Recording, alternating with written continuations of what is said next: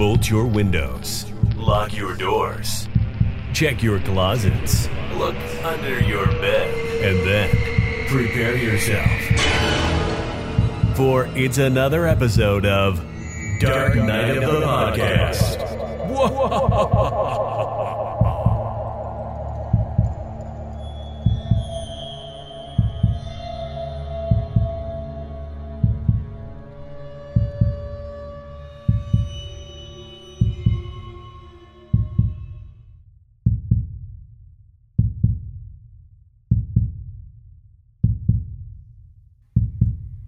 Troy, listeners, friends, we have asked you before on multiple occasions to uh, ponder important questions, um, topics that you may feel passionately about. And, and we've asked you to go ahead and tell us your thoughts or opinions on certain things that we know are going to be real hot button issues. Um, I do feel like today I'm going to ask you a question that's going to be rather difficult. I'm going to give you all a moment to think about it because I don't think one can come up with an instantaneous answer with such a sensitive topic. Uh, my question for all of you, and for you, Troy, uh, to start this off, is out of all of her dialogue, Parker Posey's portrayal of one Jennifer Jolie, what's her best line? You're obsessed with her and you're obsessed with her daughter. or my other one, my other one, my lawyer liked that. God damn it, you took my choice, Troy. That was my choice. My lawyer liked that. You know, that was an improvised line. Oh, well, you know what? Can we just say I mean, and I think ev- I don't think there's one person on the planet that is going to disagree with this statement. And if you do, let us know because I will be shocked. Can we just all agree that Parker Posey is the best fucking Oh my god. I mean without without a doubt. Without a fucking doubt in my mind. Though I've got to say, you know, I'm so used to Troy slamming and harping and, and nagging on this movie. like I, I get down on it on it out of instinct because it is, you know, it's overall it's it's going to be what we will consider to be the weakest link in the franchise. But I cannot say that after watching this movie, I can't say I didn't have a great fucking time watching this film. My god. I mean, this film is by far the most absurd of the franchise. It takes some big big leaps. I mean, it jumps the shark multiple times. This film goes places it really didn't need to go as a slasher franchise, but I'm overall I'm okay with it because I watch this film and sure, it's not scary. I mean, it really is not scary at all. But it's so strangely entertaining. And I really did not anticipate to have as much fun with it, especially this go around. I've seen it so many fucking times. I did not expect to have as much fun with this film as I did upon this last viewing. You know what? Agreed. But before we get into it, do you know another film's not scary, Roger, that we recently watched? Stephen King's fucking Cat's Eye. I'm just putting that out not there, guys, because at all. it's time to plug our Patreon. We just released our full length episode on uh, covering Stephen King's Cat's Eye. And boy, did we have a lot to say.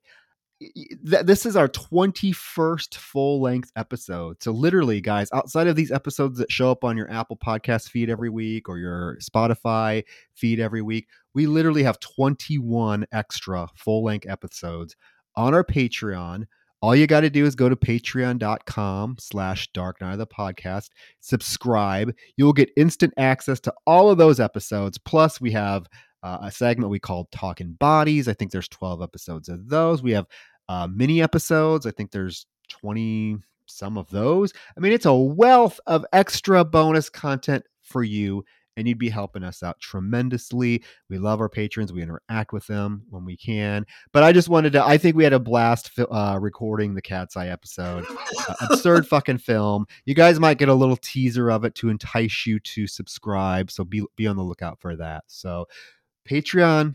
And if you can't do that, at least leave us a five star review. Thank you, Ghostface91, I believe, for the uh, lovely, lovely review you wrote on Apple Podcasts for us. We truly appreciate. When I saw that username, Troy, I thought, God, like, I mean, we planned the right fucking episode to review because Ghostface, our fan and friend over there, um, I have a feeling may be enticed by the topic we're reviewing today. The title that we have selected, I think, will be right up their alley. Dare I say? Oh, absolutely. And you know, Roger, you you're I think we're on the same wavelength and we really uh, have never discussed this film at any length together. Like this conversation that we are going to have right now is really the first time me and you have ever discussed the film outside of making it very vocal in past episodes and just in passing that I we both I think think that this is the weakest film of the franchise. I've always, you know, had a strong disdain for this film because I love 1 and 2 so much. And the fact that this film tonally feels like a completely different movie in a completely different universe always bothered me. And we're going to get to the things that specifically bother me about this film but i want to say I, I i'm kind of in the boat with you. I put it on to, to watch it for our review and i just kind of sat back and watched what unfolded even though i knew every beat that was going to unfold because i've seen the movie multiple times you are right if you get in the right mindset, this film is entertaining. Does that mean it's a good f- slasher flick? No.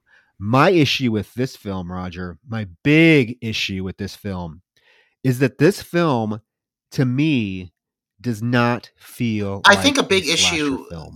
that you are touching on right here, like right out, right out the gate, Troy, is out of all the films in the Scream franchise, this is the one film for me in which Ghostface feels like an afterthought. This film feels like almost like a Scooby Doo mystery, and I mean, and I love, I love the characters at play. Like, you know, we've had conversations before about how certain characters, like especially Dewey, has often been written to be inconsistent. Sometimes he's like very over the top, other times he's not. Um, I feel like watching the film this time and having really like sat down and analyzed uh, you know the first three entries in the series now and having recently watched five and six too so i'm very like i'm very much in my scream mentality right now. I'm very much um, just a fan of the franchise. I'm digging everything it offers. So going to back and revisiting this entry and seeing kind of the growth that the characters experience over the overall arc of the whole series now what is six movies i really i surprisingly appreciated Dewey, and especially Dewey and Gale as a duo, so much more coming out of this film. These two have been through highs and lows together, and yet their strange adoration for each other sustains. And I love that for them. And I especially love that eh, for the first time in the series, I mean, not to jump right over to the end, but the first time in the series, we get to finally have a moment that feels like a moment of closure for some of these characters. I feel like this movie while it doesn't really hit it when it comes to motivations and killer uh, overall depiction in general, it does serve us some really fun, enjoyable, likable character development that I do genuinely appreciate about this entry. I love the journey that we get for Gale and Dewey as a duo, and not many of the other films give us that. Okay, I would disagree with you, but I don't want to spill it all now. I, I think it, it, would best be served to you as we're going through the plot because there's specific things where I find problematic in terms of characterization with these characters. Uh, and oftentimes I feel like the writer of this film, which is not Kevin Williamson, didn't did not watch one or two to even have a clue as far as what these characters had gone through in the past because two ends I'll just get right to it and then we can get into the review because like I said I think some of my comments are going to be best served in the moments they happen in the film if that makes sense. But like at the end of part 2, Dewey and Gale were a thing. I mean, they were a thing. They they they they were kissing there on that room when the TV turned on. They they were a duo. She rushed to his side when he's being wheeled out of the the uh, the auditorium, the theater at Windsor College, all excited that he's still alive. And then you get to this film, and it totally unravels that with no explanation. Uh, there is a minor moment of dialogue between the two characters where you realize kind of what happened, but having them like thrusting this thrusting those two characters back into this particular film and given them the animosity towards each other that they had at the beginning of Scream 2 just did not feel like a natural progression from what we got at the end of part 2 to 3. It, it just I, there was something missing like to have these characters like go at each other's throat and, and, and make comments and, and be all bitchy and catty towards each other right at the start of the film when they first run into each other again did not gel with what we got in part two but that happens a lot because let's just get right into the review i feel like the opening of scream 3 probably the lamest of all of the films uh, but i do appreciate that they take a character do, want, do we want to call Cotton at this point a legacy character? If you want to, you take a legacy character like Cotton, who has been in Scream 1 and Scream 2, and now they have the balls, at least in this film, to make him the opening kill. Something we've never gotten from a Scream film in terms of an opening kill, right? It's been uh, often uh, theorized or whatnot that oh well maybe in Scream Four or Scream Five or Scream Six, Gale or Dewey or one of the main characters will be the opening kill to really set the the the, the tone that anything can happen. It's never happened with the exception of this film. The problem I have with this opening is again the problem I'm having with Gale and Dewey's introduction is that this does not feel like the cotton weary that we got in one or two. Uh, but cotton weary that we get in Scream One and Scream Two is a very like, like simpleton type of guy. Like he's not suave. He's not um, overly charismatic. He is a blubbering, almost comedic relief buffoon in parts of two so now to bring him into the opening of Scream Three, and he's he's this huge talk show host now, uh, blah blah blah blah blah. It just doesn't make a lot of sense to me. It's like two. I can appreciate that. I can respect your angle on on what you explained with Gale and um, Dewey as well. I think when I came into it this time around, I, I really tried to acknowledge just how much time I feel had supposedly passed between the second and the third film you know, the first to the second film, it literally is a matter of a high school jump to college for Sidney. Here, I feel like it's a matter of a multitude of years.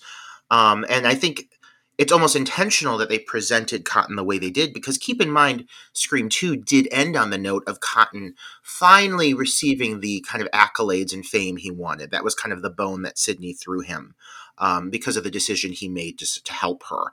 So he had always been wanting fame. He had always been wanting that Diane Sawyer interview. And it is a character trait that they carried through. So now, multitude of years later, he is seeing the success that's come from that. He is, I think he has changed with the success that he has found. And so now he is maybe a little bit dare I say, smarter. He has a little more couth. He's a little more polished. He still looks trashy in that all white fucking suit. I'll say that. I mean, I don't look at this guy and think that he's necessarily a stand up human being. I don't think the core of Cotton has changed, but I do think he now has the success he wanted, you know? Um, and, and you see it down to the, the, the lovely mansion he's living in with this girlfriend whom we get barely any time with. I think my biggest issue with the opening is not the fact that they took some some bold uh, approach with the character of Cotton um, and presented him in a completely different way. Um, I think it makes sense for the character to be real, but I I do find that the introduction of his girlfriend, uh, what's her name, Christine? I think it's Christine. Throwing her into the mix makes for a very disjointed opening that honestly like you, you kind of hit on it. It, it, it it's a great setup i love seeing cotton come back into the story it does feel authentic to the scream universe um, but it feels wasted uh, i feel like her character gets a little too much time without having any payoff and his character doesn't get enough time so when it comes down to the final showdown between him and the killer he barely interacts with the killer at all. He gets to the house, You got a little moment between him and Christine where she thinks he's the killer because the killer has a fancy voice modulator that can recreate anybody's voice, even people who are dead. And, and then it's a matter of she gets killed, he gets stabbed twice, opening title hits and i hate to like rush through it but i think this whole opening sequence feels extremely rushed especially when you look at the first two opening scenes you know uh, casey becker and then the whole the, the movie theater sequence the, the standout moments of those films if you boil it down to the most memorable moments of one and two i'd have to say it's those two scenes you know and then you have this and it just it's cool in concept but it just doesn't have the execution I would expect from a Scream film. And that's where it falters for me. And unfortunately, that's where, dare I say, all of the death scenes falter for me. None of them live up to the kills of the first two movies. The death scenes in this film are, I, you, I think you said, and you, you kind of put it out there like Ghostface is an afterthought in this film. So are the death scenes. Another problem I have with the film is that the death scenes are very rushed. Um, I am not a fan of films where you know multitude a multitude of characters are taken out within a matter of seconds, and that's kind of what happens in this film. Uh, as we get to the climax, but we're not even close. But let's just let's break down this opening scene. Y- you mentioned the voice changer. Basically, what you have is we Cotton Weary is now somehow this the most popular talk show host in America. I'm still not fucking buying it. I'm sorry, but he is okay. So he's driving home. He gets a call he's talking to his agent about a role that he's taken in this low budget slasher film and he he's demanding that his agent get him better work he gets another phone call it's this beautifully pleasant voiced woman and you know she starts talking to him and he's like oh i think you have the wrong number she recognizes his voice and she's like aren't you cotton weir you sound just like him and he says yes she's like oh i think you, I think he sounds sexy. Uh, he's flirting with this girl, and you know he ultimately asks her where she's at, and she makes the comment of, "Why would you want to know that? You have a girlfriend, Cotton." He says, "How do you know?" And then it changes to the ghost face voice. I'm only highlighting this conversation, yes, because this is the moment where we realize that uh, Ghostface can now mimic voices. Uh, it's a tool that's used multiple times in this film. I don't believe. I mean, it's it's absurd. I, I, don't buy that there is a device out there that can perfectly mimic anybody's voice over the phone. I mean, this thing sounds exactly like the character it's supposed to be, except when the killer is using it in front of the actual victim, you know, it, it, not over the phone. And then they're, they're like using it. It doesn't sound anything like any of these characters. I think this is like the first thing that lets you know that this film is definitely a little bit more loose with reality because like, there's nothing that exists that's going to mimic anybody's voice as perfectly as this thing does and it is the moment where you start to realize that this film kind of is taken like you said and it's a it's it's a term i've used i've heard used describe this film multiple times and it's a scooby-doo approach. Yeah and i think that really is the perfect way to look at this film. This is a character driven film more than anything and it's certainly more than a a slasher or a horror inspired film because there really is is very little to fear about this movie. And, you know, even when you look at this opening sequence, it has this whole moment where Cotton breaks into like what feels like almost like a high speed chase for a second. He's in his car speeding back to the mansion because uh, he suspects that Christine's in danger. And uh, I, feel like they're really just trying to go bigger, bigger, bigger with this sequence. You know, it's Scream 3. We've got to make sure it's bigger than the last two. And because of that, it feels like they're just trying too hard um, and and for, it just never puts fear in me. Like I've got to say about the last, you know, the last two Scream films, five and six, honestly, the approach to either opening sequence put fear in me. I had moments where I was like, don't do that. Don't go in there. Don't go in that alley. I never feel that with this opening scene. And that's disappointing to go into a film wanting to feel a sensation of, uh, of, of genuine fear, which you are used to taking away from this franchise and not getting that, it almost sets you up for disappointment right off the bat. Well, I feel like yes, you you know you got to spend a, a big a chunk of time with Casey Becker in that opening scene of Scream. You got to spend a chunk of time with her. You get to know her endearing quality. Same thing with uh, Maureen Evans, Jada Pinkett's character in part two. You spend a significant amount of time with the character before her death. In this one, you don't really spend a lot of time with either Cotton Weary. Or there's nothing characterization wise that makes me like all of a sudden care about Cotton Weary. He is just like this douchey talk show host all of a sudden out of nowhere. And then his girlfriend, probably the least developed character in the entire Scream franchise. You, this girl is, is pointless. I've always found the casting choice of Christine to be, I don't know, interesting, underwhelming. You know, this is Scream 3. Scream 2 and uh, Scream 1 and 2 were major successes at the box office. Scream was a franchise that everyone was trying to get involved in. And, you know, they were kind of they kind of set themselves up for being known for like their opening kill. Who's going to be the opening kill? Who's going to be the opening kill? Christine is technically the first one to die in this opening scene no characterization whatsoever. And then I just find the casting choice very odd because it was kind of like this unknown actress. I feel like they could have got brought somebody in with a little bit more like clout to them uh, and and and had them play this role. And I've just always been intrigued by the casting choice. Just me personally, and nothing against Kelly Rutherford at all. She's great. But really, like you go from Drew Barrymore, Jada Pinkett to her, I also just feel like for being a two-hour long film, because this is this is this now the second longest in the franchise, I believe, uh, after six.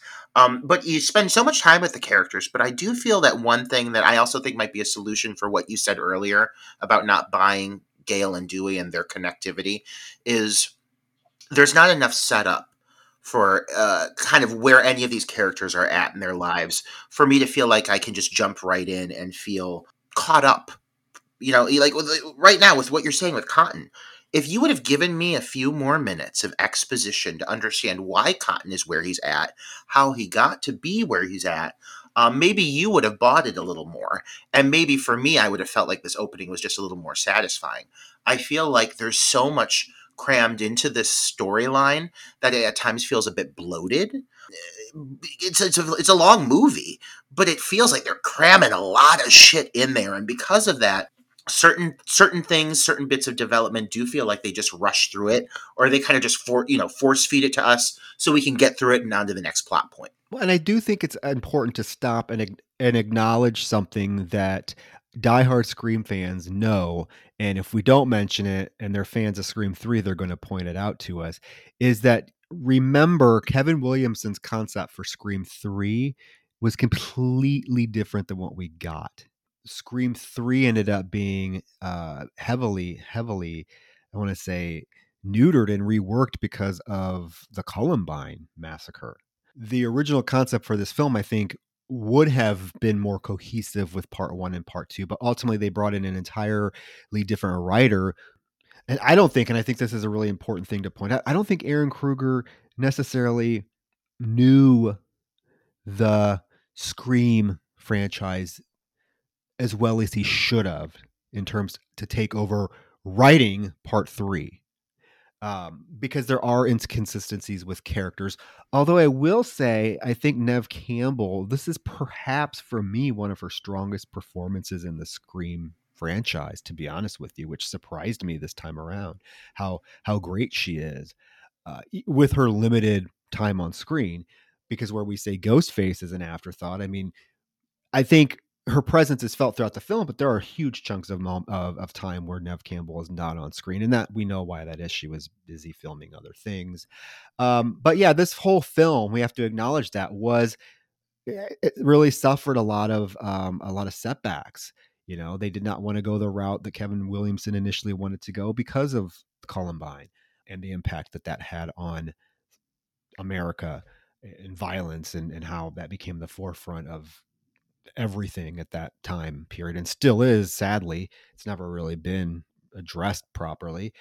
But the whole uh, concept of this opening scene is that ghostface wants to know where sidney prescott is Cotton refuses to tell Ghostface as he doesn't know, and he's stabbed to death. Opening scene done.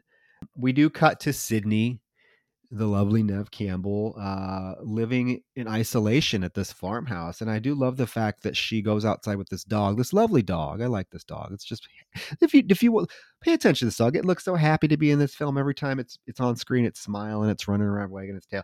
I do love the fact though, and it's just like silly things like this that like I'm like, oh my god, like she goes to her gate to like check the mail or what I don't even know remember what. I think she's checking the mail. And it's literally Roger this this gate is like waist high to her.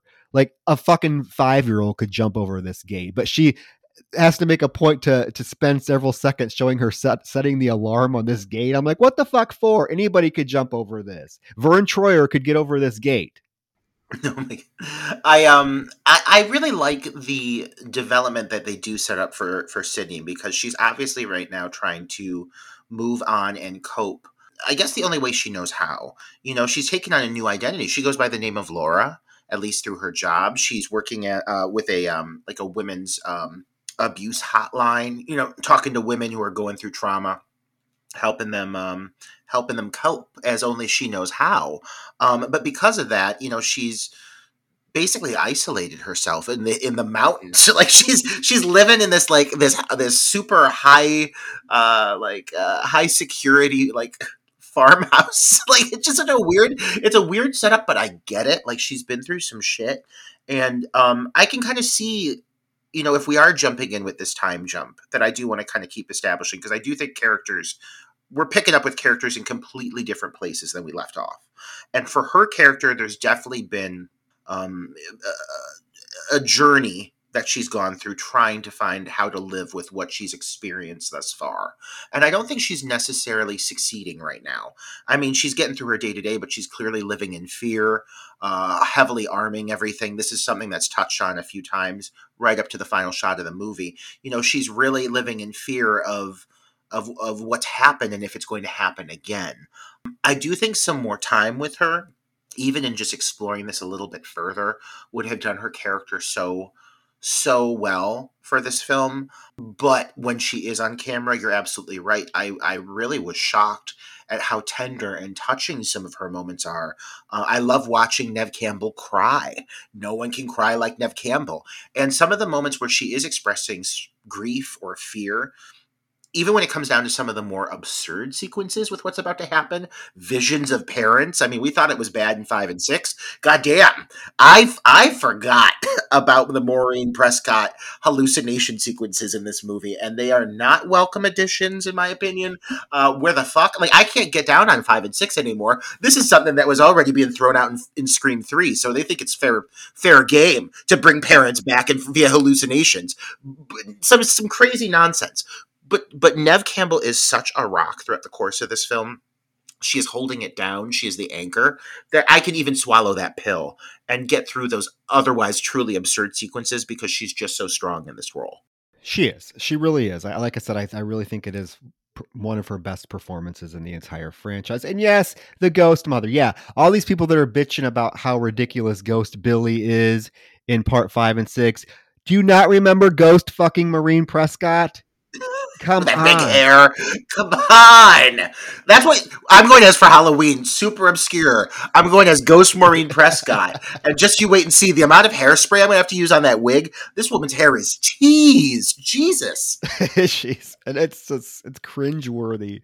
It's cringeworthy. I don't know what they were thinking, but hey, yeah. So Sidney is now a grief counselor. Now we get Gale, who is speaking at this. I, I guess it's a convention or something for future wannabe reporters.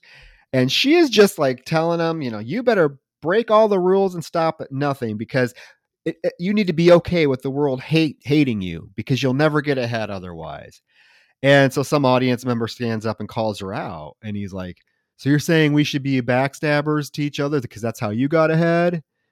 And she's like, "Well, pretty much." He's like, "Was it worth it, Miss Weathers?" I'm like, "Who are you? Sit down." But uh, but I mean, it's, it's kind of like she's back to her like, and I like this Gale, I, I do.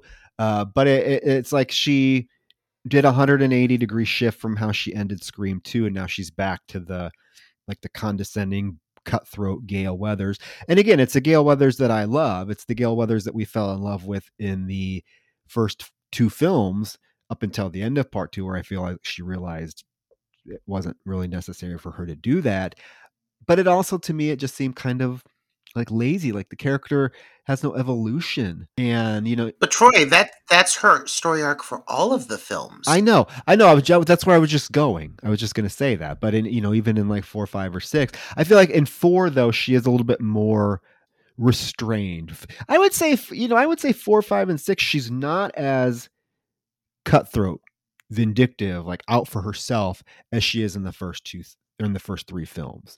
Um, but this one just go taking it back, and no, and let's be honest, those bangs do not help. We haven't even touched on the bangs yet. The bangs do not help. I mean, we got a whole episode for the bangs. it's just a full episode that we're just talking about those bangs. Oh my god, they're tiny, Troy. Yes, I don't. Definitely a, a fashion choice, I would say. Have you ever heard her talk about it?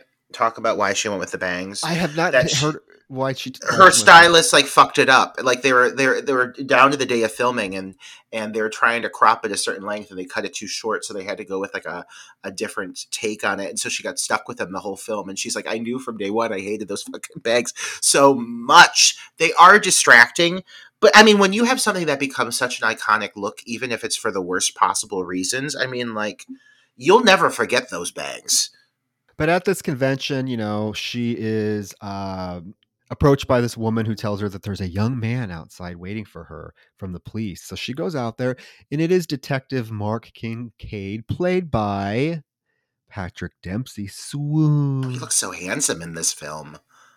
Patrick Dempsey has always been handsome. Probably one of my first crushes was Patrick Dempsey in Can't Buy Me Love. Understandable. Yeah, he's he's serviceable in this. I like the character. His his uh chemistry with Neve Campbell is is palpable. I'm I'm glad that it's insinuated later in the franchise that Sidney married him, um, because they do make a a very dynamic couple. But he is he's pleasant, but he is approaching Gale Weathers because Cotton Weary was murdered, and they happen to find a photograph on top of the body, which is another sort of trope that is used multiple times in this film. Whenever Ghostface kills somebody in this film, he's leaving a photo of Maureen Prescott.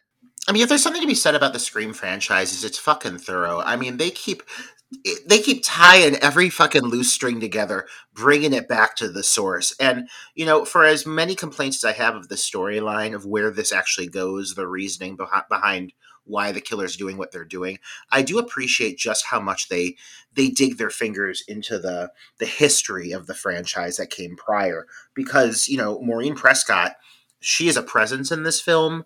Um, you see throwback video clips of her. You see young photos of her. Like you're learning more about Maureen Prescott than anybody else in this fucking movie. This woman's been dead now for multiple years, but you're, you're really getting to know Maureen Prescott in Scream Three. I do have to say an, another thing. You know, touching on Gale, like I think it's fair to say that while Sidney is certainly the focal point of the overall film, Gale in a way is the female lead because Sidney is uh, well, Neve was unavailable for a portion of filming. You know, they really put a lot of focus on on Gale and the, then Dewey.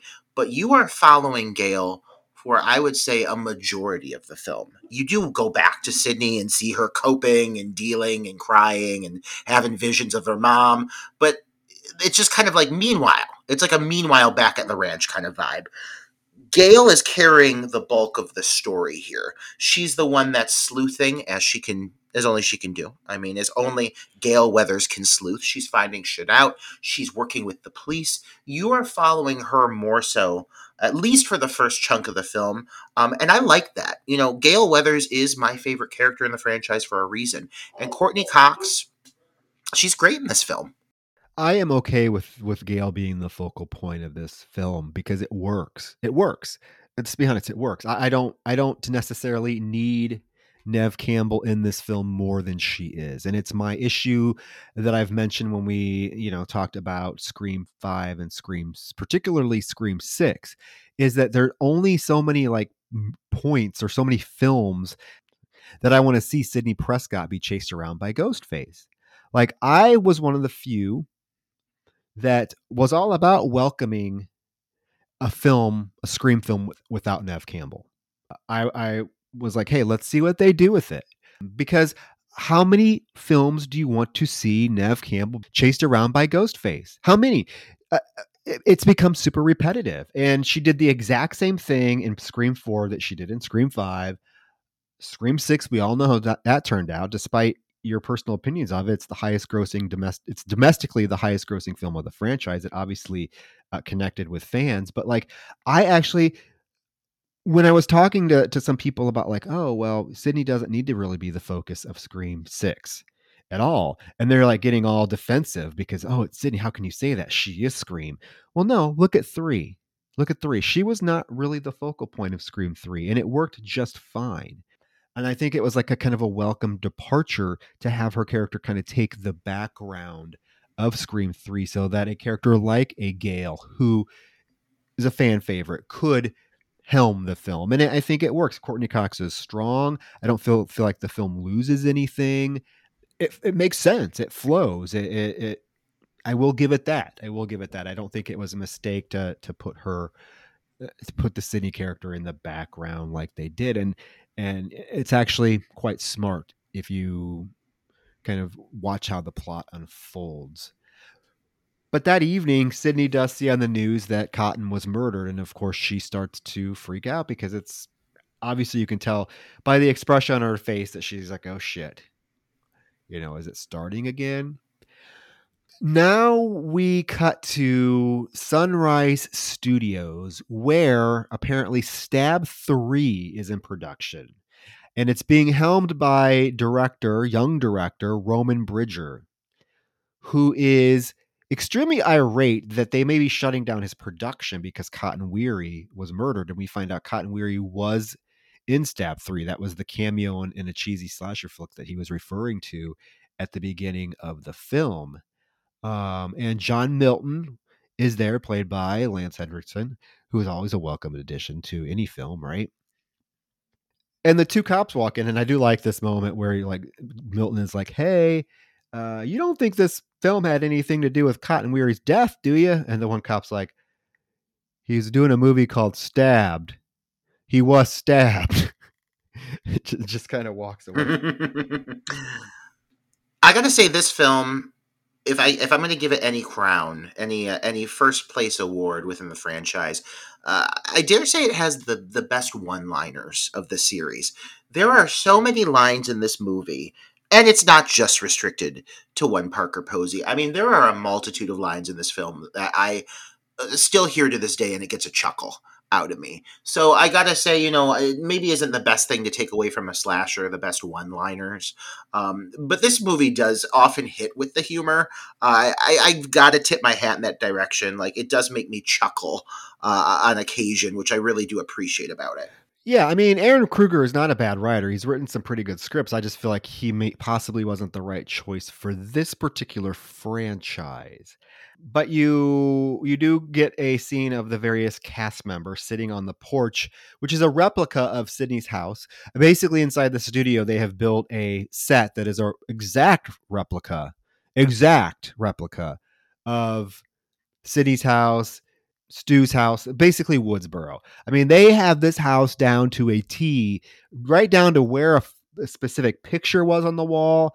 It is precise.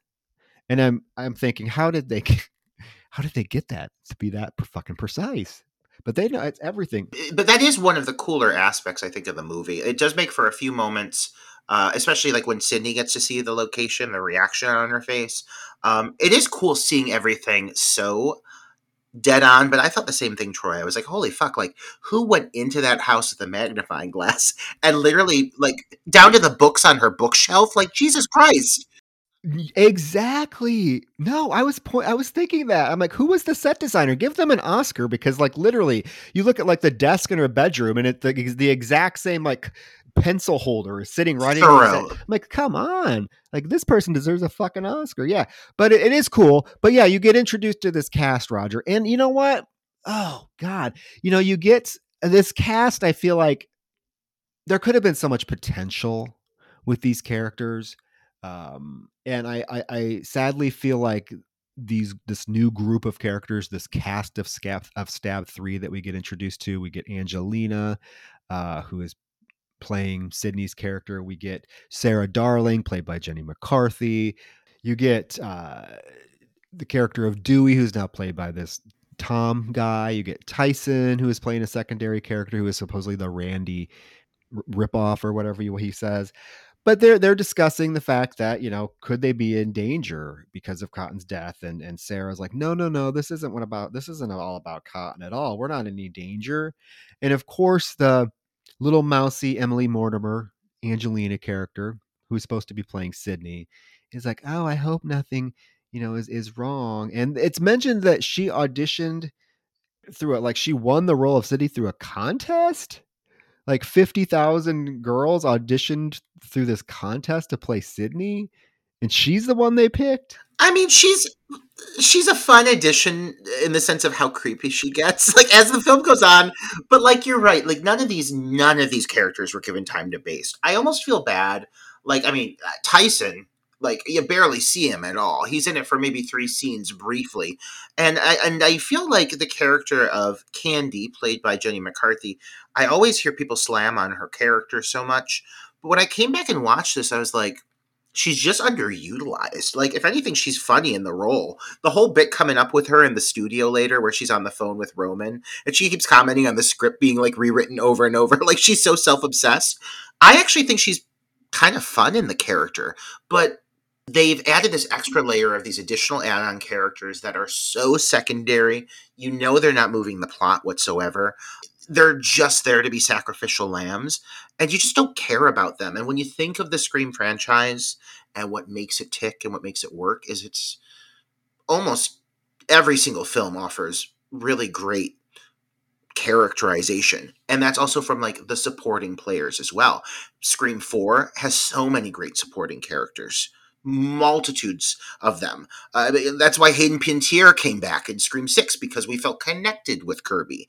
This film, none of the new characters to be introduced across the board really resonate with me, and that's disappointing. With the exception of Jennifer Jolie, right? Eh, well, she's in a league all of her own. Like, let's be honest, she got all of the charisma. Everybody else was left with nothing. Jennifer Jolie, I mean, God damn, Parker Posey. She's coming up here in a minute. We might as well just fucking get to the hot topic. It, uh, yeah, she. This is her moment. This is she comes on set. Uh, Gale shows up, and Jennifer Jolie immediately runs up to Gale and recognizes her and introduces herself. And right away, they have there's like this hostility between them. You know, it's because Jennifer Jolie is like, "Oh my God, it's you, Gale Weathers. I'm playing you. Uh, you're in my mind constantly." And Gale Weathers is like, "I guess that explains why I have migraines." And they have this little verbal spat where, like, Jennifer's next comment is, "I'm sorry about 60 Minutes too, but Entertainment Tonight's a pretty good fallback." And Gale's like, well, "I'm sorry about Brad Pitt, but being single, that's a pretty good fallback." And to be played by an actress with such depth and range. like the catty commentary between these two, you know, building off what I was just saying about weak characterization, it is strange to me that whoever sat down and wrote these characters and gave them so little purpose or meaning could also then turn around and create a character like Jennifer Jolie, who is so right within this this Scream universe and really honestly, like let's be real, should have survived and been around for five more films because the potential in this character, oh my god, the development in the friendship between Gale and Jennifer Jolie, like it starts off as this really kind of like um, kind of almost heated, like tense hostility between the two of them. By the end of the film, these two are like working together in unison. They're solving crimes. They are the Daphne and Velma. I mean, I would pay good money to see a spin off Jennifer Jolie Gales Weathers road trip buddy comedy film. I would pay good money for it. We were very much deprived of, of seeing an ex- extended character from her. Um, I don't understand how they could offer us so something so fun and and something so enjoyable and still fail in the other ways they did with this script. But I do think a lot of that falls on Parker Posey and her ability just to create physical humor and improvisation. I think that really is just her taking something and making it 10 times better than it was probably written.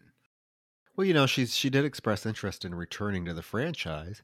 you know, yeah, we see her get stabbed and we see her laying on the ground, but it's like it's kind of that Kirby effect, right? Did she really die? Uh, so it would be cool to bring her back for Scream 7. I'd be all for that because one of the things that pisses me off about this film is how quickly uh, the characters are dispatched at the end of the film, particularly Jennifer Jolie's character. It's not satisfying whatsoever. But yeah, there is a dynamic between Gale and and and uh, Jennifer's character that it's just so fun to watch. It's a joy to watch these two together on screen. It's almost like Sandra Bullock and Melissa McCarthy in Heat, right? They start out at each other's throats, but by the end of the film, they're working together. It's great. It's the best thing about the film, hands down. Whenever Parker Posey's on screen, that is the best that the film's going to get. Uh, but we now Dewey shows up, and you know I can't help but, and I get it, I get it. But when Dewey shows up, I kind of have to roll my eyes because I'm like, okay, how contrived can we get? but it's something I got over. He's he's there. Of course he's there. We're just going to put him on this set because they needed a set consultant or whatever he says he's there for. But he's also now become like Jennifer Jolie's right hand man. She is, he's like her protector. Like she feels comfortable with him. And, um, and gale is like, You're working with her. And Jennifer is like, Yes, he's gotten to, gotten me to know the real gale including the one with the lost, lonely little girl. lonely little what? There is something about Parker Posey's delivery of her dialogue, everything she says. There's like a, just like this level of just like intensity and almost like a breathiness to it that it's just like, it, it feels it almost feels like it should feel out of place or feel like a caricature but for some reason for this character it works like some of the d- decisions she makes are so like not realistic but i still buy it from her i buy it 100% and actually i think it's kind of clever I, I wonder if because she's playing an actress at the studio this uh sunset studios that has been around forever and we know we kind of get we kind of are we get to know that the the studio is known mainly for like these low budget horror films that were made in the 60s, 70s, 80s and now they're doing like Stab, Stab 2, Stab 3. Like her performance almost in a way parallels like the performances that we would see in, in like 70s and you know 80s films like and I'm thinking like almost like specific like Italian films. Like think about a film like Deep Red, Roger, wink, wink, where you have like a character or actress like Daria Nicolodi, who's also who's in a lot of Argento's films, but her dialogue delivery is oftentimes so unnatural and it doesn't fit what's going on in the film, but it kind of works. And I feel like that's the same thing we're getting with with Parker Posey. Is like she's in her own little own little world in the studio you know, that's she is apparently she's the most well-known actress of this cast, right? So she's in her own little universe and it just it, it works that way. It's almost eh, like I said, it's almost very clever what she's doing. I think she's harkening back to some of these other performances in other time periods and I, I, really really get a kick out of it because like you said yes some of it should not work but it all does. When she's so devoted to it too like she thinks she's she really thinks she's like channeling gale weathers like she there are moments where she's like watching gale and completely recreate eh, recreating like how she walks. She's literally trying to out gale Gale Weathers, which I really admire about her character. I even love the way she runs. Like she does this thing, it's very like physical with her whole body where like it like she like her whole upper body is like very like jolty and it almost looks like she's like running in high heels that are a little bit too big on her. Uh, like cuz the way she runs just does not seem natural, but again it works. I I I don't know. If if they would bring her back into the franchise part of me wants it part of me doesn't. Because you know we keep talking about like how are, are, these characters fucking superhuman? Like how are so many people coming back and not being killed after being stabbed multiple times? But if, if there is one character that i would you know suspend disbelief just to see more of them it is it is jennifer jolie. I mean like give me one more round. Let her get her reward. I would definitely buy her coming back the, than over like Stu, who obviously is dead and you know, there's all these people that are still speculating, oh, Stu's gonna come back. No, he's fucking not. He had a fucking 75 pound TV dropped on his head. He's not coming back. Uh, at least Jennifer Jolie kind of has the exact same death that that Kirby did, right? We see her get stabbed in the stomach. She falls to the ground. I don't know. Possible she survived. Let's see. Then Tom comes up and confronts Gale about a story she did about him crashing his car. And she's like, Well, sometimes as a journalist, you have to embellish.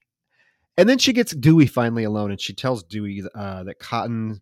Cotton's killer left a picture of Maureen. He already knows about it. And of course, she's like, Have you told Sidney?" And he's, Sidney doesn't need to know you, doesn't need you and your camera around. And, you know, they're very hostile towards each other. This is not the Gale and Dewey that we got at the end of Scream 2. These are they're back at each other's throats. But John Milton does come out and recognize Gale and has her escorted out of the studio. And we get this, I guess it's supposed to be funny. I don't think it is just because I'm not a big Jay and Silent Bob fan. I know you can crucify me, but we do get their cameo where they're like, oh man, look, it's Connie Chung. And she flips them off. Oh, I hate this cameo. It feels so out of place.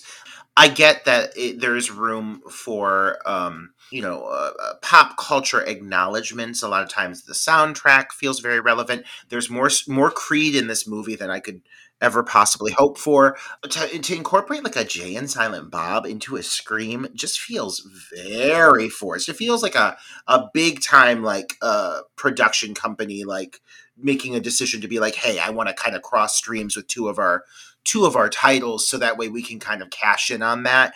Uh, I don't feel like there's any room for that in the Scream franchise. I never wanted to see a crossover with Scream in anything. So it just felt so fucking out of nowhere. I do not like that cameo at all. Well, they're known for they're known for comedy, right? And so so why are you having cameos of of two actors known for comedy in a horror film? At least like Scream 1 gave us Linda Blair, which made fucking sense, right? She's a horror icon. So this should also be a good indication for the viewer when you see Jay and Silent Bob pop up in a Scream movie that it's probably not going to be heavy on the horror. That that's not what they're going for, right? Uh, it just yeah, I, I cringe at this particular um, cameo. It's just bleh uh, her I, I, do like the return of Sid's dad. Again, why I mean, he has like 30 seconds of screen time, but it's the same actor that played her dad in part 1. So hey, welcome back to the franchise for 30 seconds. You know, she is letting him know like how guilty she feels about the fact that she is thinking that it's basically that none of this would have happened if if her mother would not have had these affairs. Right? That this is all because of her mother and he just wants her to come home. He's like, "I'm worried about you. You you live out here by yourself. It's like you almost don't even exist." And she says, "That's the point. Psychos can't kill what they can't find." Um, so it's obvious that sidney is still carrying a lot of this fear and a lot of this. She's been traumatized by this experience, and I will say, I buy it a lot more in Scream 3 than I do in Halloween 2018 with with Laurie Strode living in a, almost the same type of environment, scared to death of Michael Myers, who hasn't been seen for forty years, and she was, you know, um, it's kind of the same. It's like a parallel, you know. Sidney Prescott and Laurie Strode are in a parallel in this film and in Halloween 2018, but I feel like Sidney's journey or her reaction it just makes a lot more a lot more sense. And that evening, we do get the first of Sidney's ghost mother at the window. And again, motherfuckers, I don't want to hear any word about Ghost Billy because Ghost Maureen Prescott is far worse than Ghost Billy. Ghost Maureen Prescott feels like I'm watching like a bad local community theater production of like uh of like of like of like I don't know, like the fall of the House of Usher. Like she's coming out in this flowing gown with big old hair, saying things like sidney sidney Oh, you know who I was, sidney Like it's just like it is so hokey. And I think like what you're saying about sidney being a stronger character than um, than the Laurie Strode from the 2018. I still agree with that because I do appreciate that no matter how weird or absurd or comedic this film gets, at least Sidney's character never falls susceptible to it.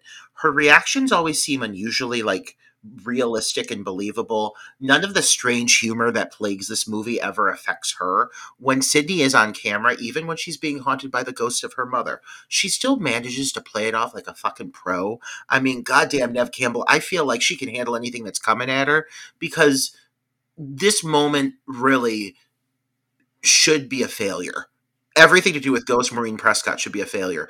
but she still manages to make me buy it, and that's shocking. Good on her. Her reaction never really plays into the hokiness that is this scene, right? The scene is just so ridiculous. It's nothing we've seen in a Scream film prior to this. And I do feel like Scream, you know, Scream 5 and 6 definitely pulled this element out of Scream 3 for Billy Loomis. But I buy it with Skeet Ulrich a, a much more because at least his dialogue is not ridiculous. Uh, at least the dialogue and the things that Billy is saying doesn't sound like, like you said, like a high school production. Like the the dialogue that they make Maureen say, and I, I don't know, I don't know if it's like the, the like the delivery, the voice manipulation or whatever, but to me the actress is terrible as well. The the line delivery is so bad and I don't know if it's necessarily her or was she dubbed? I don't know, but the line every line that this ghost Maureen Prescott says is horrible. It's terribly delivered. She's like you're poison, Sidney, just like me. Everything you touch dies. And then as she goes to the window, Ghostface jumps up scares her and it's a dream. I have a really big issue with where they go with the Maureen Prescott uh, Spectre because th- do they go anywhere with it? Well, I mean, you got a moment coming up where you where she basically she sees Maureen Prescott in like in the the house replica. She sees the the body stand up, and then again at the end of the movie, you see it again, and it's implied that all of this she's actually really been hearing these voices. I don't understand how that's. I, we'll we'll get to it, but I need to put it out right there, right now. I need to put it out there right now. The conclusion to introducing the Ghost Maureen Prescott, it's not just unsatisfying. It's kind of upsetting. It makes no sense at all. It pisses me off. I, I could have completely done with all of this. We didn't need Maureen Prescott to even really come back into the storyline. We could have tried something new here. But yeah, it, it does not help at all. And uh, the conclusion to this is really just, I think, one of the weakest aspects of the movie, but we'll get there towards the finale.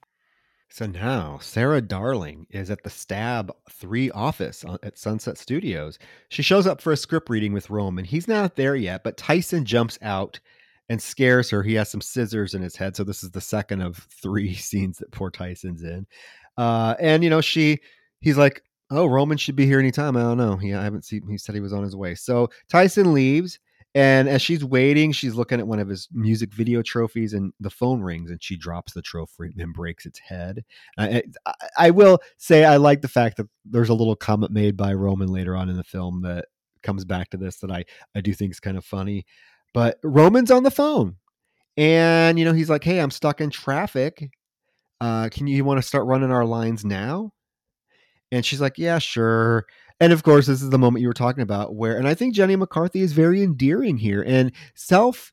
I mean, she, it's kind of like a self-referential thing, right, or a self-parody, because she's talking about how she's so upset that this character has to be naked. That why does the character have to be in the shower? When kind of that's isn't that like where Jenny McCarthy kind of got her start? Oh yeah, wasn't she like in Playboy and stuff like that? So yeah, I do like the fact that she's poking a little bit fun at herself, and she's also poking fun at the fact that the Scream scripts notoriously were rewritten many many times because they kept leaking, particularly Scream Two, the script for Scream Two. So I, I do like this whole moment. I actually think Jenny McCarthy pulls it off, and it's also the only character from the cast, the new cast, the cast of Scream 3 and the new cast of this film of Stab Three, sorry, and Scream Three. She's the only character that has a moment yeah. with Ghostface. Yeah, uh, and it's it's pretty. I think the build up to it is pretty good, but then the the kill is lame as fuck. Oh, it's so disappointing, man. It's so disappointing because it's really it's starting to set you up for what you think is going to be like the CC chase sequence. You know, it's going to be that first big kill that really like draws it out and keeps you keeps your heart racing and it starts off on a strong note. And i love that she's not even picking up on it at first. Like she's just not even acknowledging like when when roman starts kind of changing the dialogue and everything she's like that's not in the script. Is this another dan rewrite like it just it's so well played. So when she finally does realize uh, you know that it is the killer and she goes to hide herself and she she's almost practically saved by a security guard who just she thinks it's the killer coming, so she hides from him. I really like the setup for this. I love that they start to take her into the prop room, into the costume racks. Like, these are the elements of a film studio I love to see. This could have been explored so much further. This chase sequence they give us just a taste of of what I wanted to be a fucking meal. You know, like the whole thing with the fake props coming up and everything with the fake knives. Like I could have done with so much more of that. Give her a whole chasing through the whole fucking office. But it moves so quick, and before you know it, mm-hmm. she's stabbed in the back and she's thrown through a window, and that's it. And you're right, like why is the kill so fucking lame? This should have been something that was awesome. And it's just not even it doesn't feel like that big of a moment. You know, the, the, kill feels like the lamest moment of the whole sequence. That's that's all of the kills in this film, Roger. That's why I say it doesn't feel like it's a slasher film. Because when you get a moment where you're thinking, "Oh God, yeah, this is going to be an awesome chase scene or an awesome lead up to something," it all it is, stab, the character's dead yeah, you get this moment. Like I, I, I, do think it was clever. I will say, I do think it was clever that Roman, the voice of Roman, is the caller with this first death scene of one of the new characters. Right. Uh, I do think that was a smart decision in terms of throwing the audience off. And I do like, you know, the transition from the voice of Roman into the ghost face where he's like, this is a new script. It's called Sarah Gets Skewered Like a Fucking Pig and yeah, she there's this moment where she's like hiding in all of these ghost face costumes, and yeah, her confrontation with the killer where she's picking up the different weapons and trying to use them, but they're just like flimsy rubber weapons. But then all of a sudden, yeah, he throws her through a window, stabs her in the back. That's it. Yeah, I mean, come on, man. Like, uh, it's the first time in the franchise that I feel like they just weren't concerned about showing how people die and uh, and I wish I could say that it changed, but it doesn't. Like the movie maintains that through the whole the whole film. But again, I, I know, I know it was the response to Columbine and the call for violence in films to be toned down. I mean, I don't know what would happen if they would have just pushed through with with elaborate uh, graphic death sequences. I don't know how it would have played out if it would have got past the studio. I don't know. I don't know, but I know that's why this film is so watered down. We do get a scene with Dewey and Gale at an outdoor coffee shop, and she is asking him why he's there. You said you never wanted to leave Woodsboro. And okay, so I'll give you this. This is a little bit of exposition, I guess, to explain their hostility. Apparently, after part two, Gale did move to Woodsboro to be with Dewey. However, he did not want to leave. She got offered 60 minutes too, and she had to take it. It was going to be good for her career. So she moved to New York and left Dewey behind. So I guess, okay, I'll give them that. Hey, at least they tried to provide a backstory and reason why Gale and Dewey are at each other's throats. It just, I don't know. I wish it would have came a little bit sooner in the film, so it wasn't so jarring with their introduction when they're introduced and they're automatically to each other's throats. But then Dewey tells her about a woman who was calling from Stab Three wanting Sid's record, and when he told her that she wouldn't be able to get it, uh, the police station was broken into, and Gale's like, "Oh, what did they steal Sid's file?" And Dewey's like, "No, I had already removed it." He gets a call from Jennifer Jolie that demands that he, that he come and, and, and assist her with something. So he has to leave. And when he gets to her house, she's freaking out about Sarah's murder.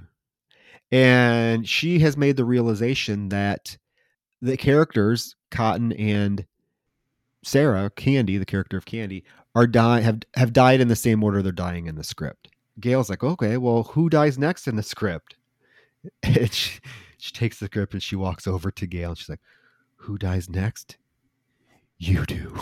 The, the drama, the sheer drama that, that Parker Posey is, is serving here is just delicious. I love her red uh, vinyl pants or pleather pants. Who doesn't love I love her with a cigarette. You see this someone's going to pay for this. Like she's just she's so intense and even in the closure of the moment when she jumps into her fucking bodyguard's arms, like uh, just out of nowhere she just leaps into his arms. I mean, the choices, man, the choices, they're all so delicious. I love everything she's given me.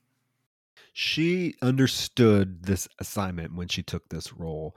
Absolutely. Absolutely. I mean, she is just a joy to watch. Like this is a, an, an actress who I, I don't think you can think of a horror film, and I'm specifically talking about a horror film. Let's specifically talk about a slasher film. I don't think I can think of another slasher film where an actress just bit bit into a role as hard as Parker Posey does with this one, and makes it her own.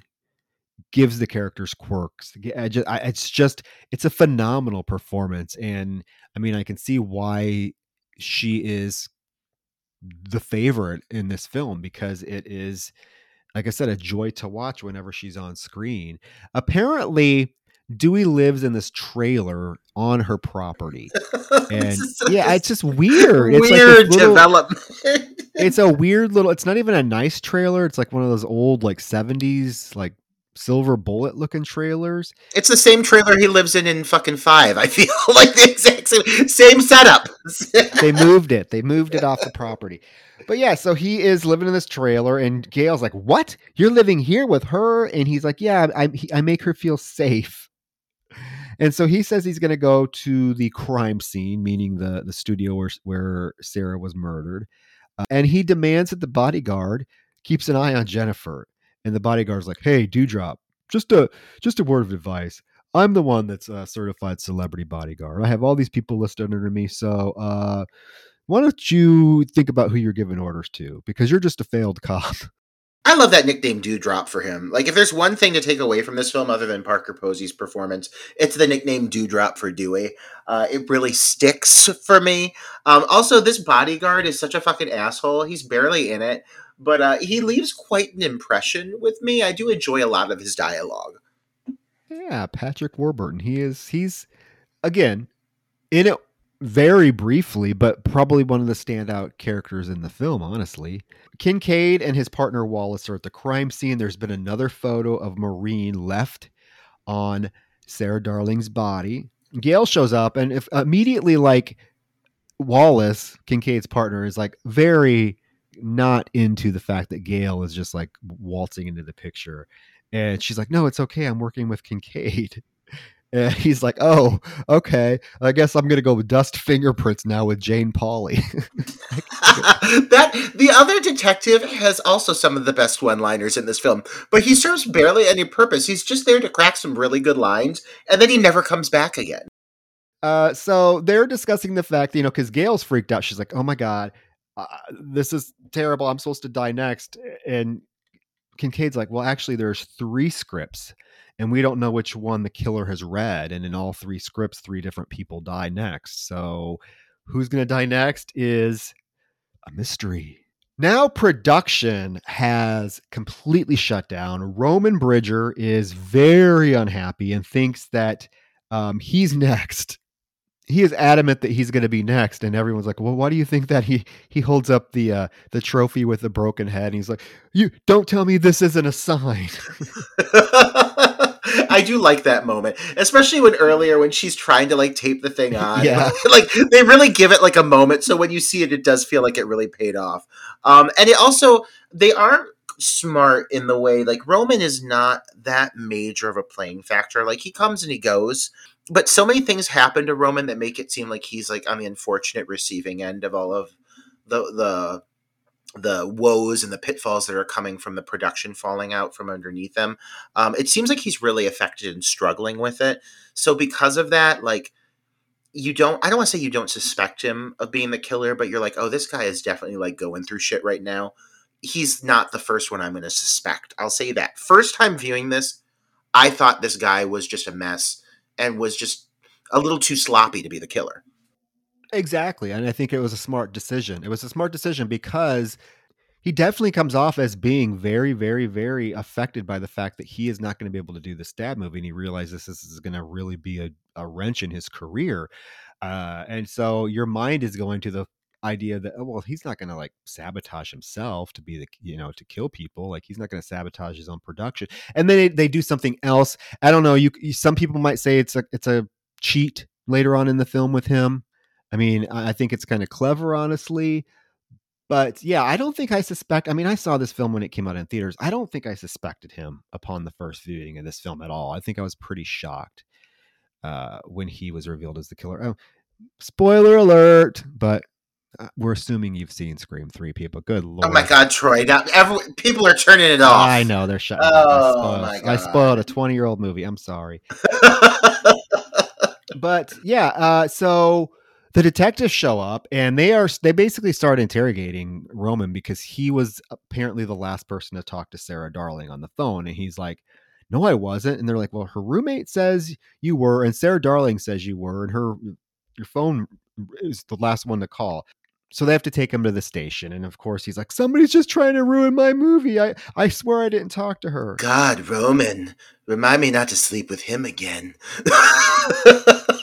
Slipping in there with a goddamn one-liner. God damn it, Parker Posey. Well, you know, I don't, I don't blame her. I don't blame her. Roman's, Roman's He's cute. He gets sexier as he gets sexier by the end of the film. Whew, I'm all about him. Scott Foley, yes, yes, yes. Stab me, daddy.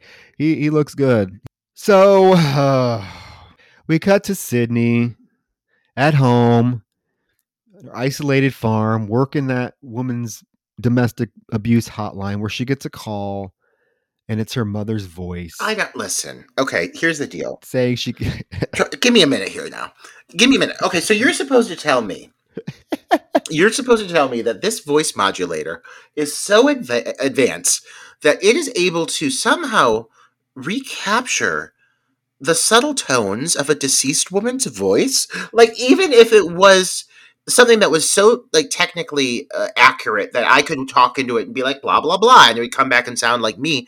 This woman, Maureen Prescott, has been dead for years. How did he get a sample of her voice to begin with? It's not like I could just go out there and find a sample of Maureen Prescott's uh, smooth vocal tones and recreate them to be a dead-on accurate de- depiction of her voice that would convince her daughter to think that she was speaking to her deceased mother. Like I just I don't understand how this technology is so uh, far advanced. It makes no sense to me, Troy. Can you get can you enlighten me here?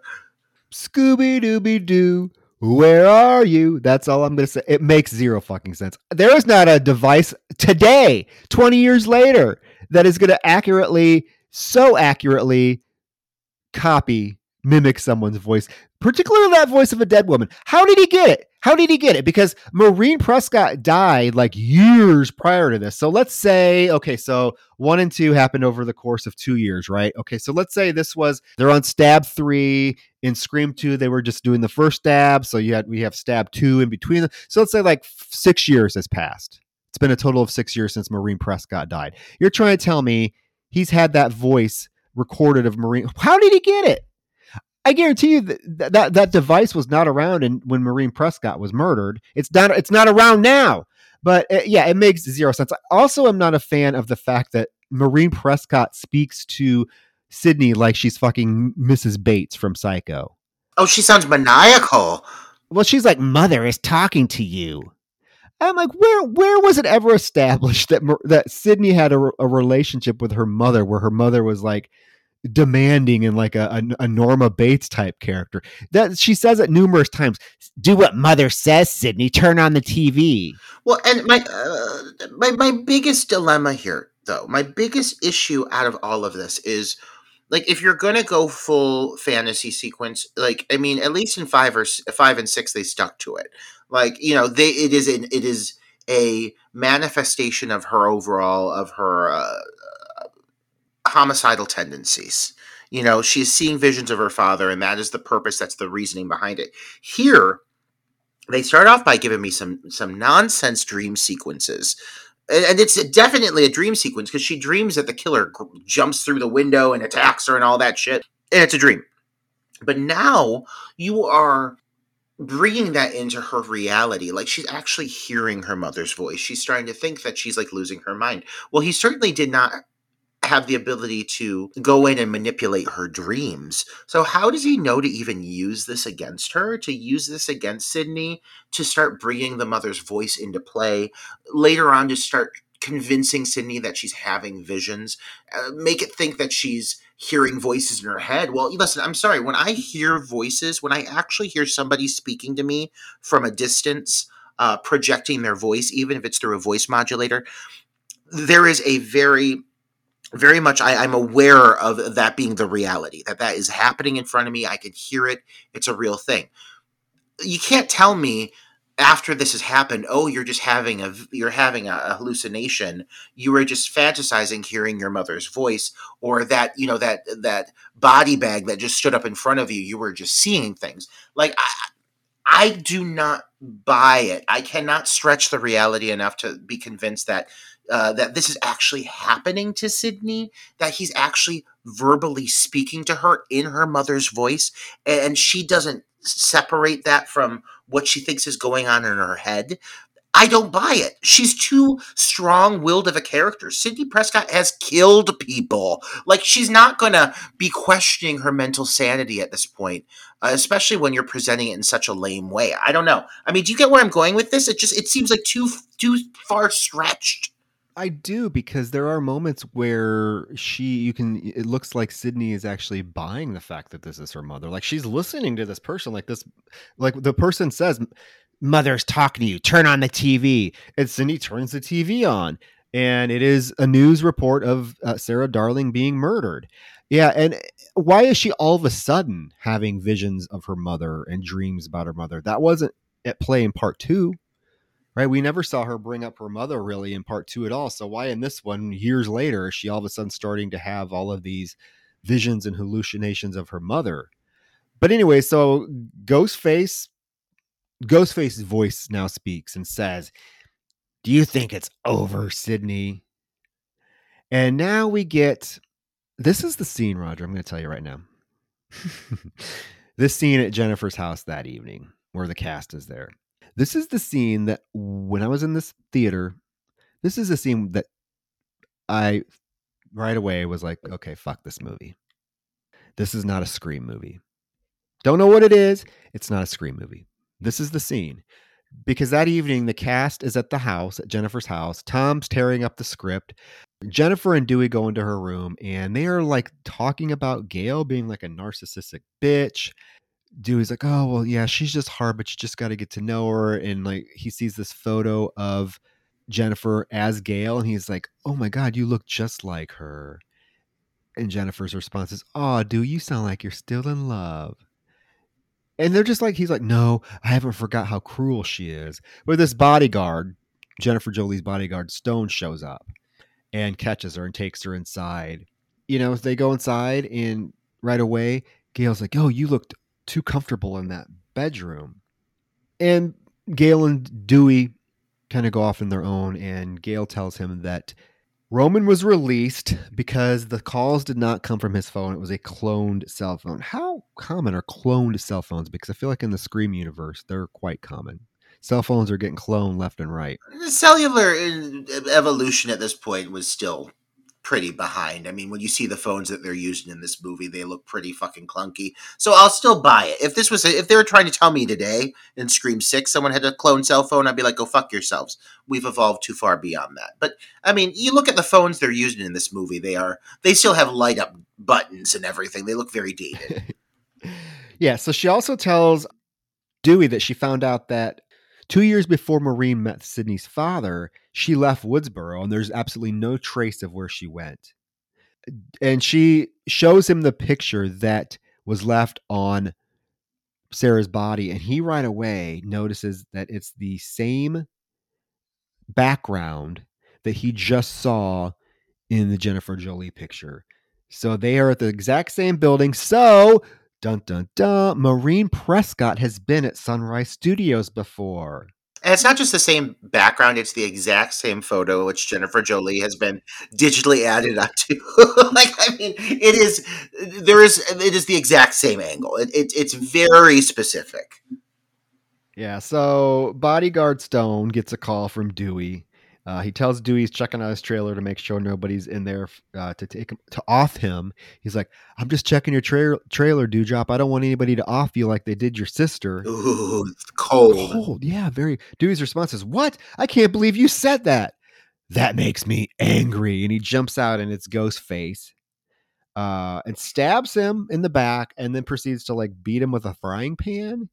Yeah, I mean, again, I like the setup here. I love that Stone is stealing quarters and pocket change from Dewey. Like his character, for being so minor, is so detestable that I I do appreciate the the lead up here. But like as soon as he starts beating him with the goddamn frying pan, I was like, "What is this like Bugs Bunny?" Like it doesn't. Again, it's not scary. Um, uh, I do like the moment coming up here in a moment though, where the whole cast is in the house the power goes out or whatever. You know, Dewey's got the gun. He's pulling the gun on everybody. There's this whole gag uh, where he's he's like turning it to everybody, and they're all like, "Don't shoot me!" And then he turns to the door, and you see Stone approach them, and he's you know still alive, but he's on the very edge of death. And there's this really cool shot of him walking up before he drops with a knife in his back. I do like that moment, I will say, um, but it's not enough to call it a good kill. Yeah. So when he drops to the ground, Dewey runs out to like check to see if he's dead and he hears footsteps. So he gets everyone to run back inside. The lights go out immediately. So they run back to the out, other outside where the pool is. And everyone, like, they hear a phone ring and everyone's like pulling their phones out there. It's like, it's not me. It's not me. Jennifer Jolie realizes it's the fax machine ringing in the house, but how when the power's out? Like uh, that doesn't make any sense. Oh, good point. A fax machine is. I didn't even think of that. Work when your power's out, but we'll go with it because this whole fucking sequence that happens is fucking ridiculous. I hate this. I hate this. I hate this. This is one of the scenes that makes me hate this fucking movie or made me hate this movie for the longest time because this is not a scream movie. You don't blow people up in a scream movie. I'm sorry. I know it's a stupid thing to get mad about, but it's it's like me getting angry when a killer uses a gun in a slasher movie. No. We get that in this too. Ugh. You get that plenty of that in this movie. so yeah, basically the fax machine is spitting out uh, pages of a script that's dictating what they're doing. It's like, oh, the lights go out in Jennifer Jolie's house, and the, and and they run back outside, and like Tom, who we've gotten to know this Tom Diddley. Like this is again, we talked about Christine being the least developed character in the film, well, Tom, he's right behind her because we've spent zero time with this character. But for some reason, he wants to go back in the house to the script to see what's going on. And there's like a page where it's like, oh, the, the killer will give mercy to, and he's like trying to light a match to read the rest of it. And it, when he turns, the, flips the match, it's like, it says, whoever smells the gas. And then the fucking house explodes. It's so unexpected. And like the killer was really like going out on a limb with this one, hoping and praying that it worked out in the killer's favor, which it somehow does. Like, it, it, it, to tell me that the killer strategically was going to set up this whole fact situation, then hope that they actually came back in to read the facts. Shame on Tom for even going back into that fucking house. Like, I'd be like, I don't give a fuck what that script says. If I don't read it, I don't know it. I'm getting the fuck out of here he goes back in, so he automatically deserves to die. Then the killer placed apparently a lighter out, hoping and praying that this guy would light the lighter in order to die. Like, I mean, I the, the fact that this worked is shocking. Like the killer really had to like give a big sigh of relief after this kill happened because it is complex. It, it has no business actually being a successful death. But the guy lights the lighter, the house blows up, and oh boy, does it blow up. And people are flying over railings, uh, over fences, rolling down hillsides.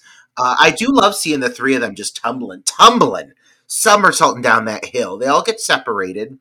Um, and yeah, man, you know, the explosion again, and I, I said this earlier in the movie, but it feels like they were trying to make up with some of the some of the lack of of overall just quality story arcs by just going bigger. Again, jumping the shark. Uh, they're like, well, maybe if we throw some explosions in this, it'll work. Just like earlier, they had a high speed chase sequence with Cotton. Now we'll blow up a building. They that hasn't happened in a Scream movie yet. That's exciting. Uh, and it just doesn't feel like it has a place within the franchise. I don't understand why this is the route they took. You barely see the guy blow up. I mean, you see a moment of him through the glass. It's kind of cool, but it doesn't. It's not. I don't even consider it really a kill. It just uh, it happens by chance. I'm sh- again. I'm shocked that this kill actually worked out. I don't know how the killer managed to pull this off. Was he trying to kill? Do you think he was trying to kill everybody at once, or uh, yeah? What's the process here? Did he think all of them were going to die? Was he just whatever one wandered into the house was going to be the one that he was fine with dying. Yeah, it's weird. And, and like, yeah, this explosion, car chases, you know, all this stuff. This film so far has more in common with like an action movie than it does a horror movie.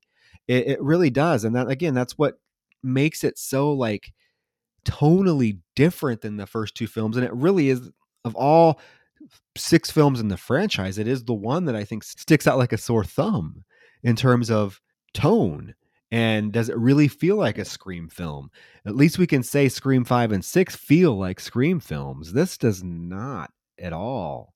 I mean, explosions, really? Come on, come on. Uh, yeah, so they fall down a hill. Uh, Dewey gets up and realizes that, that Gale's down by the vehicle on the road, and he sees that Ghostface is coming up behind her. So he starts shooting, shoots Ghostface, but Ghostface is able to roll under a car and is gone by the time Dewey gets down the hill and gets to Gale. Gale and Dewey have this little brief moment where uh, she thanks Dewey for saving him until Jennifer Jolie comes irate. She's like, what are you doing? Who's who gave you a place to stay? Who are you supposed to be protecting? And like she literally hauls off and like punches Dewey, which causes Gale to punch uh, her and knock her to the ground. And this is when we get the line, "My lawyer liked that." And Gale said, "So did I." Uh, one issue I have with how this all kind of uh, concludes here is it's the first time it, it introduces the idea that that this killer cannot be shot um, at all. Um, it comes down to the fact that the killer is clearly wearing a, a bulletproof vest. But I mean, Dewey has become the master of body shots because he manages to only ever hit the killer without actually shooting him because of this bulletproof vest. Um, and it, it does become an ongoing thing. I mean, everybody's wearing bulletproof vests by the end of this movie, but um, it, it, it even though it's explained, like it takes an element of believability out of the whole thing. Because come on, you're not going to tell me that even if this fucker has a bulletproof vest on, that he's not going to get a leg shot, um, an arm shot, I don't know, a head shot, something. Like, and then, then also, if you're shot in a bulletproof vest, it's not like you're just like up and running. I mean, you're still feeling that shit. Like you're on the ground, you're like hurting. So the fact that this guy just got shot four or five times in the torso, like bang, bang, bang, bang, bang, before Dewey just slips and falls down the hill like a fucking idiot, because that's I mean literally this. I love Dewey, but he cannot get shit done ever. Uh, he falls down the hill. He looks up. The killer's gone. I, I don't again I don't buy it. But there's so many things about this movie I don't buy already. I guess I just need to fucking roll with it. Yeah. Well, Dewey also notices that there is another photo of Maureen laying on the ground by the vehicle. So he goes and picks it up, and on the back of it, Ghostface has written, "I killed her." So at the police station, Kincaid is proposing or suggesting that there might be a third killer, you know, along with Stu and Billy is his insinuation. And he's like, I need to talk to Sid now. And Dewey's like, I don't know. I don't really want to give her location away. So Kincaid threatens him, supposedly, with like a polygraph or something. And Dewey like goes out and tries to call her, but there's no answer. And talk about perfect timing, Roger. Who walks in the police station? Oh, God damn it. But I, I love it. Every time one of them turns around and sees each other, I mean, it just fills my heart with joy. Dewey, when he sees her, oh, the joy in his face. They run to each other. They love each other. They're friends. There's one thing these movies uh, provide for me in the sense of satisfaction. It's seeing these three fuckers just getting together, having a good old time. He is concerned that she's there and she tells him, Ghostface found me. I got a call, and I'd rather be with people than alone. So she goes into Kincaid's office, and then, of course, Gale is, and Sidney hug, and she meets Kincaid. And they ponder how the killer could have gotten her number. Gale asks Dewey if, she, if he has it stored in his memory. He starts to think. She's like, No, your phone memory.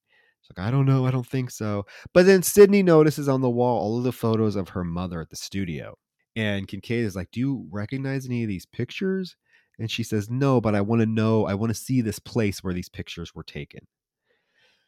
So they are off to the studio so Sidney can see this place. And uh, as Gale, Dewey, and Sidney get out of the car, the partner kind of teases Kincaid about going and getting Sidney flowers. It's kind of a weird thing, but it is, I guess, sort of foreshadowing that Gale or that Sidney and Kincaid are going to end up liking each other, which you can kind of tell they do. Okay, so I love me some Heather Matarazzo, Roger. I do. I adored her in Hostel 2. If you guys don't think I'd like Heather Matarazzo, listen to our Hostel 2 episode, which was like four or five episodes ago. I adore Heather Matarazzo. Not in this. Not in this. I, I did not need this scene. I did not need this scene. Oh, it's so she weird. and what is she doing there? Like, how did she know that all three of these were going to show up at this studio at this per- precise time? Because she just pops out of this trailer. My biggest issue with it is uh, the fact that like it's not like Heather Matarazzo's Martha Meeks had been introduced previously as a sibling to Randy, and we're like, oh, familiarity. Like literally, like all of a sudden they like walk up to the studio, Heather Matarazzo standing there. They're like, "Oh, hey, Martha," and they're like, then someone's like, "Who's Martha?" And they're like, "Oh, it's Randy's sister." Can't you tell? I'm like, can't you tell? They all these two they don't look anything alike. Like what? Because she's wearing leopard print pants. She's dressed kind of weird. Is like, or is it just a strange family? Like, okay. And then like, okay, I love Heather Matarazzo, but I don't know like who instructed her to deliver her lines all with like a, a look of shock and wonder in her eyes. Like everything she says, she's like she takes it really slow. First of all, it's like a bit. She's kind of a little bit of a simpleton, and she's like, "We miss you all back in Woodsboro." Do we make sure you come and say hi to the family, okay? Like, I'm like, Heather Matarazzo, like, did they ask you to really, like, take it slow? like, were you, like, did you really have to chew on every single word, uh, every single syllable to get it out? Like, because it just doesn't sound natural. I don't understand what they're going for with this. I don't know why she's there. She's she's there. She gives them the tape. The tape alone is a problem in my book. Like, okay, way to force some some some much needed exposition, force it on us, and then never touch on it again. The fact that she's got this tape needs some more explanation. And then, just like that, she's like Glinda in Munchkinland. She just floats away, and you never see from her again. No, but why? Okay, it's uh, why has she eh, why she waited this long to give him this tape i don't know. She just comes out of nowhere. I, I get it. I get what they were going for. You know a lot of fans were mad that randy died in part two. So like i think they're thinking oh well here we can give jamie kennedy a, ca- a cameo and satisfy the the people that were upset that we killed randy off. But it really it's just jarring. It's just jarring. And yeah her performance here is not the strongest she's ever been. Yeah, there's just a weird cadence to her delivery. That outfit's doing her no favors. Uh, it's just horrible. And then like you get Randy. Okay, so the group goes in and they're watching this video of Randy, who's like, "Oh, if you're watching this, I guess I didn't survive the the murders at Windsor College." Oh boy, and like it's trying to be comedic because there's people that are like pounding on the door trying to get in. He's like, "Lo, give me a moment. I'm I'm giving my last will and testament." And it, but we don't need this. Like we do not need this. It's him telling them what a trilogy is. Like, oh, if you're part of a trilogy, all bets are off. Anything can happen. Something from the past is going to come back to bite you in the ass. So fucking shoehorned in. Like, what is the point of this? Man, you know, it I, I appreciate the idea of fan service. I really do. But um, if you would have removed this whole moment, it wouldn't have affected the storyline at all. They never reference back to it. They never think about it. I feel like there had to be a lot of scenes in this movie where Neve Campbell was like, "Okay, let's just get it over with," and then she fucking sits there and knocks the the acting out of the park. But you could see there's there's there's just occasionally like a soullessness in her eyes because I'm like, God damn it, like. Sh- this this just should not be happening. Like none of these things. I don't need any of this. I love Martha Meeks in the sense of the fact that she's just in the series. Like bring her back, bring her back in seven with a shotgun and a wife beater defending her children. I'll take it any day of the week. But in this movie, without any backs like backstory or setup at all to who Martha Meeks is, this seems so disjointed and out of place and I mean, at least kill her off afterwards. Like she walks away, then you follow Martha Meeks. She walks to her car, she gets killed. I would have been okay with it, but it, they never revisit it again, and because of that, it seems it seems simply like fan service and nothing more. And because of that, it feels very hollow. Not only do they never revisit it, they don't even give the characters a moment to reflect on it. Like they watch the vi- they watch the video off. and then they're off. Like she's like, bye. Yeah, and she's like, come back to what come to Woodsboro and visit us, Dewey. Like Dewey's like, who is this woman? it's like I've never seen this woman before in my life. This Martha Meeks. I would suspect her to be the killer more than anybody. You're showing up in my fucking lot. You're giving me a, ta- a tape of your dead brother that you've been hiding for a multitude of years, just waiting for the right moment to surprise me with it. I definitely think you, Martha Meeks, are the killer. All signs point to yes, including those fucking pants. Oh, those pants. Gale has an idea though. She's going to go do some investigative work on her own. So she goes over the studio archives and tries to get in. And of course, the door's locked, so she can't. Jennifer sneaks up behind her um, to tell Gale, you know what, from now on, I'm going where you go because if the killer wants to kill you and I'm with you, then they're going to kill you, not me. Does that make sense? no, not at all, Gale says. But Jennifer gets her in the archives with her badge, and this is the the moment that they start to become buddy buddy. And I love their I love their moments as investigative partners together. It's actually really endearing. They go downstairs into the basement, and we get a, a, another cameo, a little bit more tolerable than Jay and Silent Bob, I'd say, right? A very self-referential cameo by Miss Carrie Fisher. Oh my god. Well, you know what? Let's pour one out for that broad because she's one of my favorites. I fucking love Carrie Fisher more than most human beings. Um, and I'll take her wherever I can get her. And luckily, Carrie Fisher is such a master of like well-timed comedy that this doesn't feel as gratuitous or over the top or forced as that fucking Jay and Silent Bob moment that just cut it from the movie. Can't they just re-release it now and cut it from the movie? Like I hate that scene so much, but this I really love this moment. I really fucking love Carrie Fisher. I love how dry this is all played. That picture of her fucking like on the wall, uh, that that frame portrait of her Bianca Burnette, Bianca, like just Bianca Burnette, and like it's clearly Carrie Fisher, and they're like, "Are you?" And she's like, "Nope." But I get it all the time.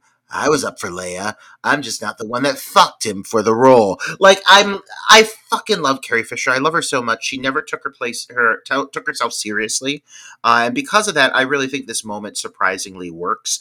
This is how you do a cameo moment, in my opinion. You don't fucking slather it on thick. You don't have characters from some other universe trotting over into the Scream set and, and appearing as Jay and Silent Bob. They do not exist in that universe.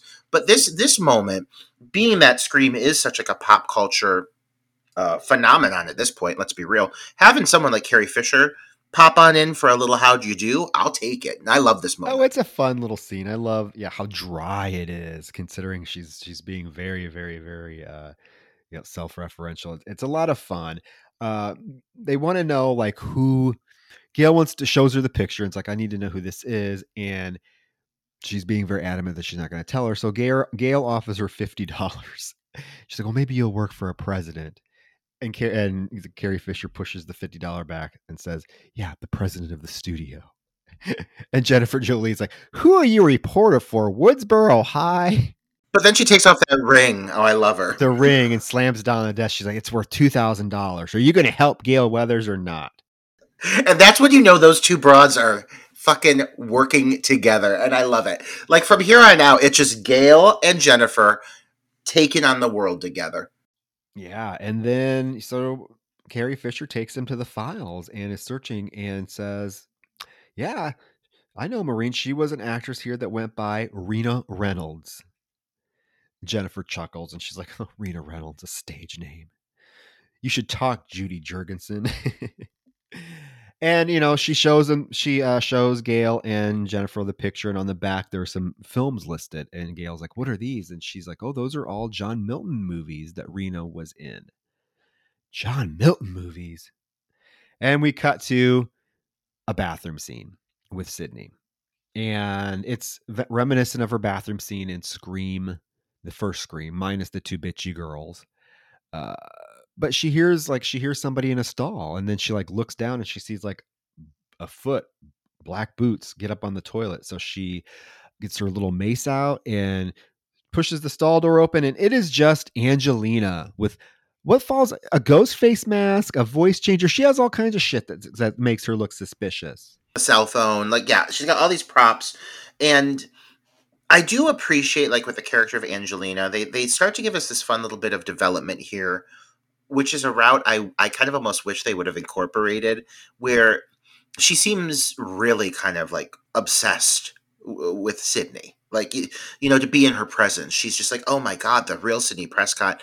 I you know i i was going to play you in the movie. I just wanted to make you proud. Like in a way i almost find this storyline if this would have been like the final result um because of the way she plays her character so meek but slowly becoming like less and less likable as the movie goes on I almost would have like enjoyed this better because there's definitely something there with this character. They just don't explore it at all. She has all these little red herring moments, and this is like the key one. This whole thing where she has the ghost face mask and everything.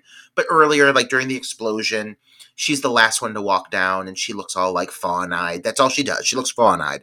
But there's definitely a little crazy going on behind the eyes, and I would have loved to have seen this character be maybe like one of the killer reveals, just because there's something cuckoo bananas with her that they could have explored that they just didn't push it far enough. Yeah, well, she wants to. She wanted all these things for souvenirs, and when she leaves Sidney, Sidney realizes she forgot uh, that Angelina forgot her brush, so she goes after her, and she ends up on the set of Stab Three, including the replica of her old house. So she goes in, and like I said, it's literally set up exactly like her old house, including her room and she hears a noise uh, and like the door closes so she's able to rig the door her closet door and her bedroom door like she did in the first one so like when you try to open the bedroom door it gets blocked by the closet door and she backs up because she's hearing something outside and all of a sudden ghostface grabs her through the window uh, and she falls down below there are some cool chase scenes that parallel her first chase scene in the first film. Like she has to run up the stairs. When she shuts the door and gets back in the house, there's a scene of Ghostface popping out of the hall closet like he did in the first one. Um, she runs into another room and there's no floor, so she's like literally hanging there. And when Ghostface opens the door, she's able to grab him and pull him and throw him down to the bed below. Uh, and then this is when like she hears her mother's voice, so she goes into the room and there's like a bloody body bag on the floor it gets up and comes towards her, saying, Sidney, and it's her mother's voice. She jumps out the window, lands below, and of course, Dewey and the cop show up. The cop runs up there. Nobody is up there. I mean, I like this. This is, I mean, it's very reminiscent of part one. Um, I mean, I feel like this is a staple for a Scream film. This this exact particular chase scene with with Sidney Prescott. It happens in part four. It happens in part five. Uh, it's it's always the same. Her running up the st- upstairs, Ghostface chasing her, but it's pretty well done here, minus the ghost Maureen. It's probably one of the best moments in the film overall. Like, I mean, I've been waiting for a proper chase. I didn't get it with any of the other kills before this. Everyone kind of just gets killed off right away. Uh, so here, like, yeah, you get a proper chase, and when she does open the door and she's hanging on, and then she thinks quick enough to grab the killer and throw him down on the, the to the bed below. Um, you know, she makes some of her wise Sidney Prescott moves. Uh, she's always been really good at making like an in the moment decision, and so so this does feel very um, right within the film. You know, it feels like it finally hits a, a scream kind of pacing for a moment there. Doesn't last long. Of course, we immediately have that goddamn talking body bag uh, with the, the voice of Maureen Prescott coming into play. Is it real? Is it not? I don't even fucking know. And then this detective, he's like, "There's nobody up here," and he looks down as though he doubts her. And I'm like, "This this is a woman who has survived multiple murder attempts. Sidney Prescott." Is the, the survivor of what is now this is a third attempt on her life if anything, you do not need to doubt this woman and her ability to survive. And also, if she's saying she fucking saw and heard shit and she got thrown out a window or what happened, you know, whatever the fuck happened here, I'm gonna fucking believe her. I'm gonna believe that someone just attacked her because it's it's made seem like a few people think that she's maybe like hallucinating, and I'm like, absolutely fucking not. Absolutely not. Well, even Kincaid has a has a moment where because she's like, "Uh, he was up there, he's in Woodsboro, and Kincaid's like, that's not Woodsboro, Sid. And so it's like he even he has like this doubt that she is like, playing with the full deck at this point. Uh, Dewey believes her, and Kincaid takes her away. Gale and uh, Jennifer show up, and to show Dewey the photo and tell him that Maureen was an actress for Milton, and that's where all these photos are coming from. They're her headshots. So inside John's Milton's office, Roman is still bitching about losing stab three. Gale, Dewey, and Jennifer come in the office to confront Milton. Uh, at first, he says he doesn't recognize or doesn't know Arena Reynolds until Dewey says he'll call, you know, the detective. And then all of a sudden he's like, "Yeah, I barely knew her, and she was a bit player in a few of my films." And this is when Jennifer Jolie is like, "You, you're obsessed with her, and you're obsessed with her daughter." Probably the best line in the entire film. It's so much bigger than it needs to be, but I love that like Jennifer Jolie now at this point she is like she is in it to solve the case. She thinks she is fucking Gale Weathers. If anything, she thinks she's better than Gale Weathers, and she is so determined to figure it out. And I love that that like character choice for her. Like the rest of the movie, Jennifer Jolie is in it to solve the case, and I really like uh, how firm she gets with this statement. You're obsessed with her, and you're obsessed with her daughter. It's just such a big statement. Well, I think she's pissed off that she lost her, this role. Like she's she lost this film. So what what else does she have to do but to figure out who the fuck is the cause of her losing the film? All right, easy, Geraldo. yeah, easy, Geraldo. You know, they're they're questioning like why he hasn't told anybody that he knew Maureen Prescott when he took on Stab Three, which is a movie about Maureen Prescott and her daughter. He's like, well, I couldn't tell anybody and make me a suspect. And Gale's like, well, no, I don't really think it would, but he's like, well, I don't want to get into it. It's, it's it's old news. Do we have to bring it up? And she's like, well, it's either bring it up now or I can dig it up on national TV. And what it's revealed is that basically, in a nutshell, Maureen Prescott, young actress, came out to Hollywood, worked on some of his films, went to a, a party, and she was sexually assaulted. She was raped at this party. And, you know, he's kind of an asshole because he p- kind of puts the blame on her he's like, well, you know, she she had no business being out here. She couldn't play by the rules. It's like the rules are you have to like have sex with multiple men. I, cringeworthy, and it makes him immediately unlikable. But we do find a little bit of backstory about Maureen Prescott and what specifically happened to her at these studios. Uh, the, the, the character of Maureen Prescott, Troy. If you step back and look at her and what her story arc is through, you know, the the the, the Scream series, I mean I hate to say it, but goddamn, the woman is portrayed to be a, just nothing but a whore. I mean, this woman from day one, it sounds like, has just been fucking people willy nilly all over town. She goes to L.A., she goes to Hollywood, she's fucking people there. She comes back to uh to Woodsboro, she's fucking every, everyone in the town. Everybody. They're making videos about it, like taking men to hotel rooms, fucking them all over the place. So, like, I hate to I hate to say that I really think that Maureen Prescott is a whore, but like, I mean, come on. If the duck quacks, it's a duck, and she's quacking. She's quacking for all the boys. So I mean, yeah, she listen. I'm not saying she deserved anything that happened, especially the murder. Definitely not. But it does seem like a trend here that Maureen Prescott has been put into several very sexually precarious situations. Well, it's the only yeah, it's the only trait that they really give her in the film is like, oh, she sl- she sleeps with everybody. She slept with Billy Loomis's dad. She slept with Cotton Weary. She slept with, the, uh, and I, I don't know if they were using like this this as an excuse for like why she was so promiscuous later in life. It's kind of sort of what it sounds like. And it's just it's very problematic. This whole thing is very problematic. But at least we now have established like what Maureen's story is, what her background story is, and why she was at these studios, why she's fucking everything under the sun now. It's all explained apparently because one night at this Milton, one of Milton's parties, she was, I don't know. He did say, he does say that she, nothing happened to her that she did not want. He does make that line. I mean, it's, it's, again, problematic. back at the office, Sid is asking Kincaid what he knows about trilogies, and he's just so if okay, so if we are getting like now we're getting Kincaid's idea of what a trilogy is, why the fuck did we need to sit through Randy's version? Because Randy, he's basically saying the same thing. He's like, oh, all trilogies, all I know is all bets are off. And of course, she's sort of suspicious of him because she's asking if he requested the case. And he's like, well, no, I was put on the case because I grew up here and they usually give me like homicide cases that are related to the, the studio because this is where I grew up. And he's very like he becomes very compassionate and sympathetic for with her. He sits across from her. He's like, I know what it's like to see ghosts in a horror movie playing in your head at all times.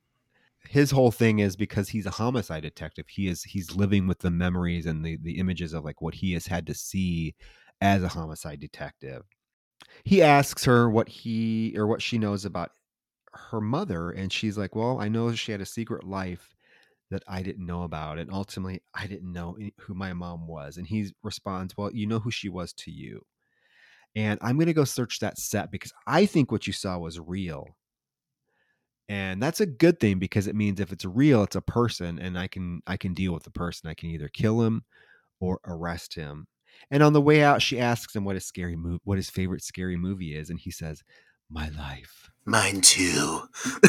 it's so cheesy. It is super cheesy, but it's a good little moment between those two. You know, she's she's definitely like sinking her hooks into him in terms of like asking him questions because she's suspicious and she's wanting to kind of draw out of him could he possibly be the killer because he definitely seems a little obsessed with this case and because he has Maureen's pictures everywhere and stuff like that. But it is cheesy. It is super cheesy. They do do a really good job though with him like straddling the line between obvious red herring and genuinely likable and um, heartfelt love interest for her. Like he is both of those things. He does a really great job of coming off as genuinely concerned for her and attracted to her. But every once in a while, he'll say something where you, as the uh, as the viewer, you're like, "Wait a minute, that definitely sounded a little bit like." A little suspicious. Do I want to like pay attention to that? Do I need to like keep that in mind? Is he the killer? He is one of the better red herrings in the film. He's surprisingly underutilized overall though. Like he is he's a big part, but he's not as big as I think he he should have been in my opinion. He is a wonderful red herring, actually. I mean, there are many, many moments where he set like a look that he'll give makes you question him. Uh, particularly like coming up here at the end of the film, there's almost like a Gale Weathers and Scream 2 moment where he's revealed and you're thinking, oh shit, but it, it, it's not what it looks like. Um, I like this character a lot. Yeah, and he's he's underutilized quite a bit, particularly for being a red herring, and the fact that you know, we know in Scream 1 and 2 that love interests for Sidney, you know, have never really gone well. So it would be interesting to give this character a little bit more to do with her. I don't know. I like I said, I do like the insinuation in part five that they are they're married now and living with children and whatnot. I, I, do I do like that. So maybe he'll come back. Uh, so Gale, Dewey, and Jennifer are in his car. They're uh, Jennifer is suspecting Milton um, and Gale's like, no, no, no, can't be Milton. He's he's not. He's definitely not the one. Gail and Dewey want to go to the precinct, but there's this little interaction where no, we need to go confront Milton, and gale's like, no, we're going to go to the precinct, and Jennifer's like, well, my gale would be much more aggressive, and they both tell her to shut up.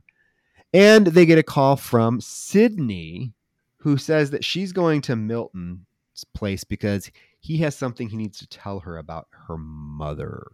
It's definitely not Sidney on the other end of that phone call. Oh no, no. But she's like, "I want you there, Dewey. Will you come?" He's like, "Yeah." But it sounds exactly like Sidney. Again, this is a magical voice changer. Uh, they get to this house, beautiful house. It's the same house that we as used it apparently in Halloween H two O as the house that Jamie Lee Curtis gets chased around in at the end. Uh, they go to this house and there's a cast, there's a, a birthday party there for Roman. Basically, like all the cast is there. Roman wants to go explore, so Jennifer says she'll go with him. He goes into the basement while Jennifer waits upstairs for him. Gale and Dewey are concerned that Sidney isn't there, so Gale has him use star 69 to call and call back the, so it calls the number that was just that just called him but instead the phone rings and they go into the closet and we realize that the phone that was used to call Dewey is now sitting in the closet along with the voice changer. And they play the voice changer and realize that all of their voices are recorded. So again, again, it does not make sense. This is not something that I believe existed at this time. It's a very evolved piece of technology, but uh, okay. I mean, if I have to swallow the pill, um, I, I, will swallow it. Um, I do feel that at this point in the game, some of the characters kind of fall into like classic cliche slasher tropes that I don't think these characters would necessarily allow at this point. Like everybody splitting up. Everybody splits up. Um, I don't know if I think that Dewey and Gale would be like, yeah, let's all fucking split up. I think they'd be like, okay, everyone needs to chill the fuck out. We're not going anywhere. We're figuring out who the killer is. Uh, but they do split up, and, and Jennifer goes with Roman, who is, he's kind of drunk and he's uh, wandering the house looking for this like theater that he mentioned, this big hidden theater that's apparently somewhere within this mansion. Uh, that used to be used for these parties back in the day where they would have girls. And, you know, this is all starting to tie back together.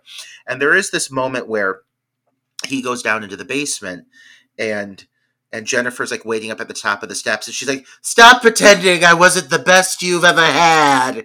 And he says, "Stop pretending I even remember." And she goes, "Stop pretending!" Like it's just it's so fucking random. But like again, it's a great moment for her. It, it just it, it goes very full out Scooby Doo again. You know, everyone's breaking up into different little cliques, fallen victim to all of the uh, kind of cliches that we don't necessarily look for in slashers, at least at this point in history. I think I want them to make slightly better choices. And the characters that have not been getting much attention up to this point receive even less now. Like they really only focus on Gale and Dewey, and then it kind of cuts back to Jennifer and Roman. But like, you know, Tyson's there you wouldn't fucking know it. He's barely there. I mean, you hardly see the guy. Uh, same with Angeline. Like she kind of like she's there for a moment, and then she runs off, and they go and they explore, and they're afterthoughts, and that's a shame. Yeah, this is what I was talking about at the beginning of the podcast. This is the the, the finale. All the characters are put into one place, and and the new characters are just murdered off, like just like that. There's no there's no build up. They're just there to die, and it loses any suspense that could have been built. It loses any emotional impact because it's just they're there, they're stabbed, they're dead. That's it. That's it. And there's this moment then when Gale goes down into the basement to explore. She opens this casket and she finds Roman's dead body inside of it. He has a knife protruding from his chest. So she's like, of course, freaking out. She backs up and bumps into Jennifer, and who's hiding in the basement for some reason. And they run upstairs and they run into Angelina and they're like, Roman's dead. We got to get out of here. And she's like, I'm not gonna. What does she say? She's like, I didn't fuck that pig Milton, so I could stay here and die with you two B-rate stars or whatever she says, and she takes off running. It's such a quick drastic switch for the character. It is right. I was just gonna say it's the only like any. It's the only moment of any sort of emotion we've gotten from this character of the whole film, and just when she delivers that line so aggressively, and you're thinking, oh yeah, okay, she's gonna be fun. What happens? She runs down the hallway, runs right into Ghostface, and is immediately stabbed. It's it's a lame kill. I mean, it's it's Mm, it sucks because yeah, like they give you this one aspect of the character uh, where you think they're starting to develop something, but it becomes so apparent that they're just wanting to kill her off. Like they're like, okay, here's one more. We just got to get her out so we can get down to like you know get down to the the conclusion here because you know we're coming up on the finale. Um, and so she turns the corner. She's running, you know, running down the steps. She's like, "You guys should leave too. It's crazy to stay here." And she turns the corner. There's Ghostface, stabs her in the chest. You do get this cool shot of the girls looking over the railing and seeing her body getting dragged away. I do like that shot, but one shot doesn't make a good kill. Even if they're screaming in complete unison before the two of them take off running together. You know, it just it's another another missed opportunity in this film. Yeah, and it just everything happens so quickly. They run upstairs to Dewey and they're immediately attacked. And like Ghostface slashes Dewey, and Tyson comes out of nowhere. Where the fuck has he been? But he comes out of nowhere and he gets like stabbed in the gut. Uh, and Jennifer, in the meantime, is freaks out and she runs into this closet and ends up in this secret passage. Like, again, what is this fucking Scooby Doo? This is Scooby Doo 101. Uh, Ghostface chases Tyson through this house. Again, super lame kill as Tyson's running. Ghostface pulls the rug out from under him So he literally fl- somersaults and lands hard on his back. And then Ghostface goes up to him and throws him off the balcony. He's dead. Tyson's dead. Bye, Tyson. I mean, it's just so quick. Like all of this is happening in a moment in a, in a, span of literally 60 seconds. Well, and there is a moment there, Troy, where like it's literally four people on go- one Ghostface. Like there are four people in that bedroom fighting Ghostface. The fact that they were not able to overwhelm him, I, I don't understand. Like, I mean, is this, is this guy superhuman? Because they, they should have been able to have, you know, uh, gotten the better of Ghostface in that moment. One thing to acknowledge about this film is come on, like let's be honest, this is the only one in the franchise that has one individual ghost face. There are not two killers here, as we come to find.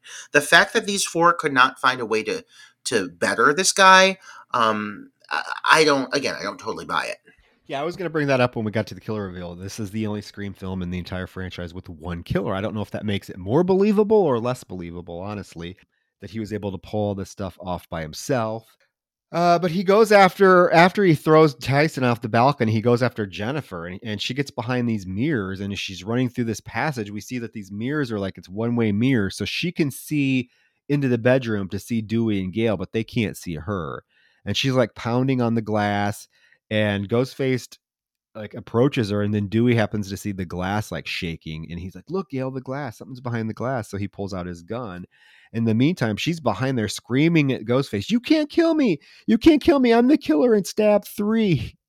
And then he stabs her, and Dewey at, the same time starts shooting the glass panes out until he gets to the one that she's behind. Her dead body falls through the mirror onto the floor.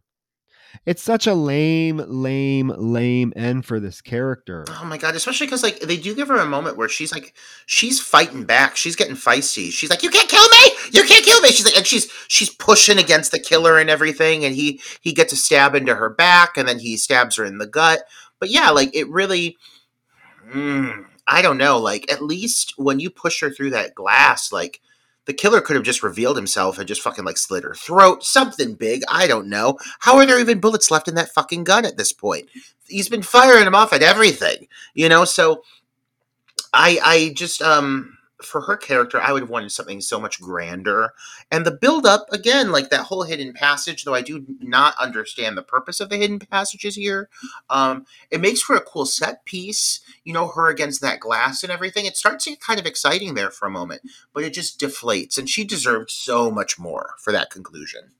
Dewey is like, he's gonna go look for Sid or something, and he decides to like break up with Gale. And like the second he goes away, Gale is pulled in to the other room by Ghostface and he like holding her and pulling her down and she's able to like get her footing and push back so they fall down the basement stairs and when they get to the stairs he's like knocked unconscious and Gale calls Dewey from the basement and he's like and she tells him I'm I'm down I'm in the basement the killer's here and he's like well he goes to the basement door and gets ready to open it and he's like well how do I know you're not the killer it's not the I'm not the killer, it's me. And he's like, isn't that what the killer said? And then Ghostface awakens and she he, she starts screaming and Dewey hears, so he barges into the basement door, sees the killer. The killer turns around and throws his knife straight at Dewey's forehead, hits him square in the forehead, and his he falls down the fucking stairs. Like I said, Dewey you mentioned this. Dewey's just kind of worthless. Well, this whole moment where the killer like throws a knife and it like flies at the camera and hits him square in the middle of the forehead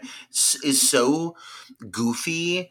Um, it, I don't know. I think it's just a little. Uh, they pushed it a little too far with the with the element of humor here because he falls down the steps. He automatically is knocked out, and and one of the things that bums me out here is I feel if this was Scream 2, this would have launched into an epic chase scene with the killer and Gale. But in this sequence, Gale just kind of slumps over Dewey and she's like, Oh, Dewey. And the, the killer like manages to like take them hostage. And I'm I don't know. I don't feel like Gale would have just given into that at that point. I feel like Gale would have ran through that fucking basement and grabbed anything she could find to defend herself, uh, you know, against the killer. Um, I don't understand how the killer gets the upper hand here against her. It feels lame. It's not shown. We don't know. We don't know. Yeah, it's a big mystery about because Gale is, is a fighter. She's about as big a fighter as Sidney. So the fact that we it, it transitions to Sidney at a at the police station and she gets a phone call um, from Ghostface telling her to come or he will kill Gale and Dewey. And we hear Gale and Dewey screaming in the background. Ghostface is like, "Don't you want to know who killed your mom?" And and so she, he's lured her to the house. But before she goes, she does rifle through the the desk drawer to find a a gun. Um, and when she gets to Milton's house and gets out and, and is walking towards the house, Ghostface calls her again and makes her use a metal detector on herself and she tries to be slick and not do one leg but he notices and he's like both legs so reveals that she has a gun in one of her boots so she has to throw it in the pool and he tells her to go inside and and she's like no way how do i know they're not already dead and he's like just they're right inside the door waiting for you so she goes inside and dewey and gale yeah they're tied to a chair somehow the single ghost face got Dewey and Gale tied to these chairs upstairs. So not only did he get them tied to a chair, he got them both up the basement stairs and tied to this chair when Dewey was dead unconscious. So Sidney untapes Dewey's mouth and asks where Ghostface is. And all of a sudden, Ghostface appears behind her, slaps her to the floor, and then th- this bitch pulls out another gun. So not only did she take one gun, she took two. Smart.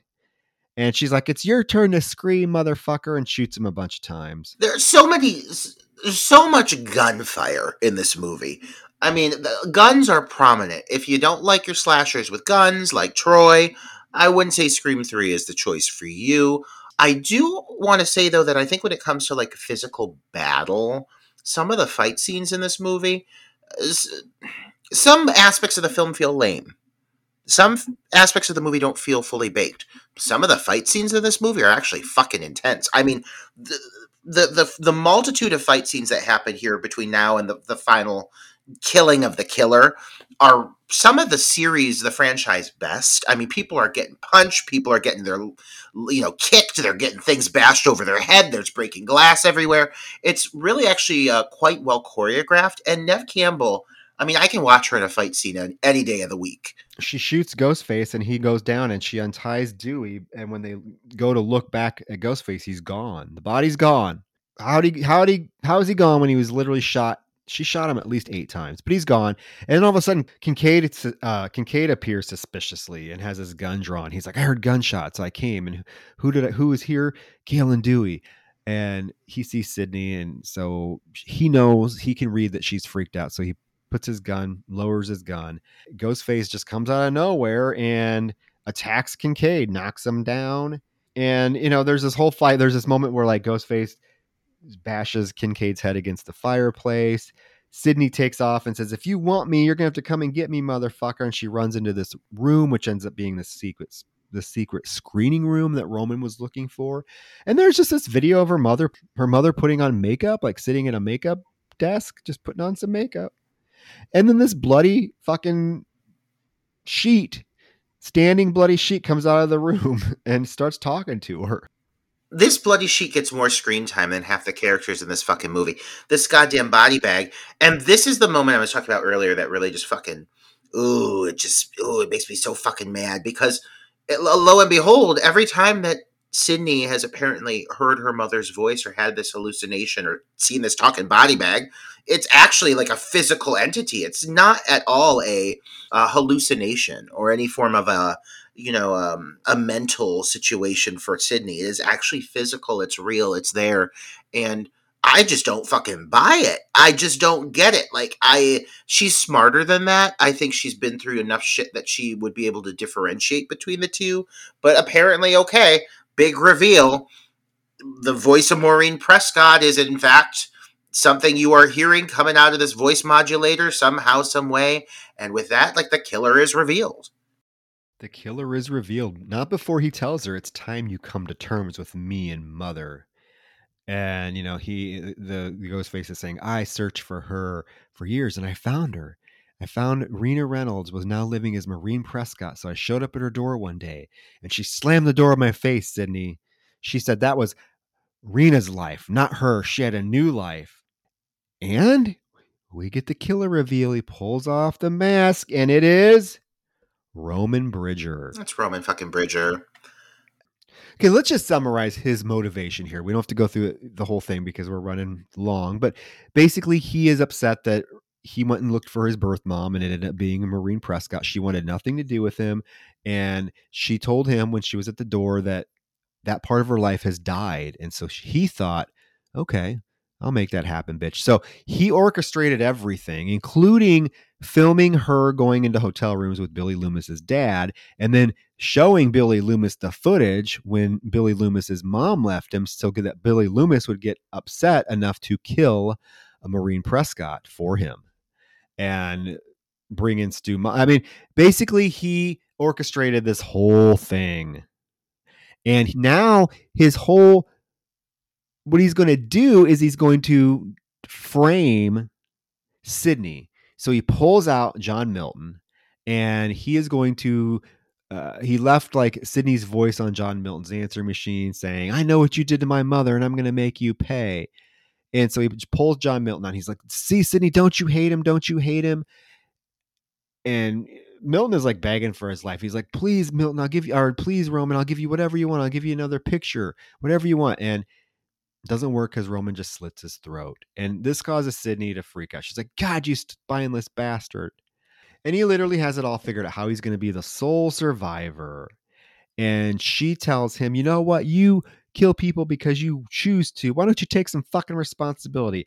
And they go on this battle. I this is probably, I will say, probably one of my favorite Sidney versus Ghostface battles of the entire franchise. I mean, this gets physical.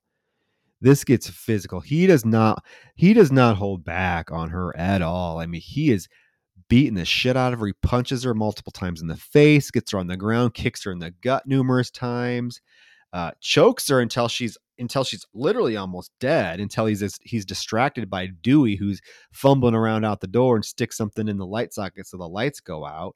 This causes him to release Sidney from his strangle hit, uh, hold, and Kincaid slowly comes into the room, and Sidney is fucked up, and she's on the floor, and Kincaid's like, "Where is he at?" And all of a sudden, Roman bashes him in the head with a stool, and you know, he's like looking around and he gets back up and Sidney is like, Hey, lose something. And she has this knife. She has it raised like the bad bitch she is. And he's like, Nope, found something. And he fucking shoots her. Not once, he shoots her. She falls back. This fucker goes over, stands over her body, and shoots her again. And my question to you, Roger, if you remember, when you saw this, when you first saw this, did you think that he literally killed her? I did. I did. I did. And you know, I think it needed to at least have that impression because up until this point, like Sidney has always, for the most part, gotten the gotten the betterment, you know, of of of Ghostface. So to see her finally rendered so brutalized, you know, it did it did feel pretty fresh.